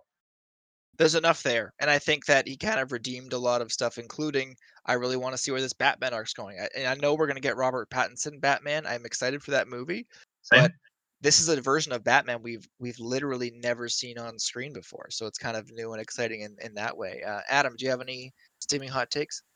Uh, not particularly. It's just you know, good movie. Uh, I think I come down more on Matt side of I'd rather have the individual ones first, but I also would rather they didn't basically do it like Marvel Phase One did, where they weren't really building to a movie. Like it, it wasn't. They're not all setting up uh, this uh, combination picture. They all hold up on their own Yeah, which for the most part all of Marvel Phase One did. Um, s- but uh, yeah, no, I, I it was good. I'm I, I did not consider it a waste of four hours. I agree with what you said. I think a three hour cut would basically be perfect. Um, and it's it's everything. I haven't seen the uh, Justice League, but everything I've heard suggests that this was the uh much better product. definitely. Matt, close Yeah. us out here. What are your final thoughts? Yeah, uh, I did just want to add one more comment on the introducing characters in their own movies versus how they did it in this. I think it it definitely could work, and I would be totally okay with having the characters introduced in the team up movie if they didn't come along with all their side characters um, and sort of uh, lore baggage where you just sort of feel like you're missing out on something you know if if we get the introduction to the character and it's like oh they're pretty cool. I want to learn more. And then we get their own movie where this i sort of felt like it was like this guy seems cool but i'm confused about all the other people. Um so i think i think it could work. It just i think they br- maybe bought just even a little bit too much extra stuff into this one um if that's possible. But uh i i may have a hot take in that i hated the entire epilogue. Oh, um, even the nightmare. Oh, Oh, oh, that was the worst fucking part of the movie for me. I sorry. stand Yes, it. I meant to say that. Totally on Matt's team. Yeah, Totally I Matt's thought- team. the whole like climax of the movie I thought wrapped up pretty well. They had their big hero shot standing on the wall. I'm like, all right, this is pretty cool. And then I thought everything after that was completely unnecessary. Um, the the, the nightmare sequence. I was I was confused but intrigued. I'm like, okay, I sort of thought this was done, but now we're starting this whole other thing. Okay, sure. Um, and then at the end, it was a fucking dream. So none of it matters any not even like a vision. So we're like setting something up. It was a dream. So whatever we saw was completely irrelevant to the story. Uh, I that was the only point in the movie where I was like, fuck this. Uh there was moments in it that I liked. Um, I liked the camera work on the Joker where it could never quite focus and it was always kind of moving around. Yeah, that was yeah. cool. That made him look cool. Um, I still hate his laugh and not in like a, you know, like, oh, I want to see him like, oh, I, I don't like this guy. I want to see him lose. It's just, it's just annoying. Um, and I did like the moment where Batman says like, and I'm gonna fucking kill you, where it's like, he hasn't talked about, he hasn't talked that way about anyone else. So you know when he does that it's personal. Um, but yeah, I felt like it was trying to that and the Lex Luthor scene with Deathstroke felt like they were, you know, they're trying to like set something up, like, ooh, look what's coming. It's like, man, I don't care about like a bald rich guy on a boat and like the Joker doing some arson after we just after you've just finished up setting setting up Darkseid and like the end of the fucking world. I don't care about joker like stirring up crime in gotham after that. Like that is very low stakes. So i, I felt like it kind of cut the feet out of the movie to end on something that's much smaller scale than what we just finished and what we just finished setting up. Uh so yeah i was not a fan at all of the whole epilogue. And the martian manhunter thing as if if that was just a tag on the end where it's like oh yeah he's shown up where he realizes he wants to help. Cool we're going to see him in future things. But it's like he was around the whole time. He just decided not to help. So when we saw him again at the end i was like well where the fuck were you? Why weren't you helping? Yeah, Um, agreed. so yeah i gotta say i i really didn't like the epilogue at all. I wish they would have just ended on that hero shot of all of them standing on the wall. I think that would have been a much much more satisfying way to end the movie because as it is i think it just kind of um it, it i felt that it cut the feet out uh of of the main the main movie i think it was it's setting up stuff that's smaller scale than they just finished up than they just finished setting up Fair. I yeah, man, you totally reminded me of that. There's that one shot of the Joker that they did so well because they're clearly alluding to a lot of Robin stuff in that. Like, but it's when he hands uh the Joker hands Batman a Joker card and he's like, "Here's this is for a truce, Bruce." And then as he's doing that little speech, the camera blurs, like it goes out of focus, so you can just see. And maybe that's why his makeup was so like clean. You know, his mouth is all red, even his teeth his hair is long and green and then his face is pure white no tattoos thank god and it's because they want that they want him to be a nice silhouette when he's blurred and then when he says why did you send a boy wonder to do a man's job and it cuts back into focus and i'm kind of maybe back on the train that maybe this joker is actually jason todd. Who knows? But Yeah. i i got the interpretation maybe i'm wrong and i don't want to go too far into this. I thought that was a vision because i thought the vision like he had a dream in the first one and it was of barry allen or not barry allen. Oh yeah it is barry allen. Yeah, it's Yeah. um it's it's uh, sorry with the multiple flashes i get confused. It was of the flash coming back and be like lois is the key.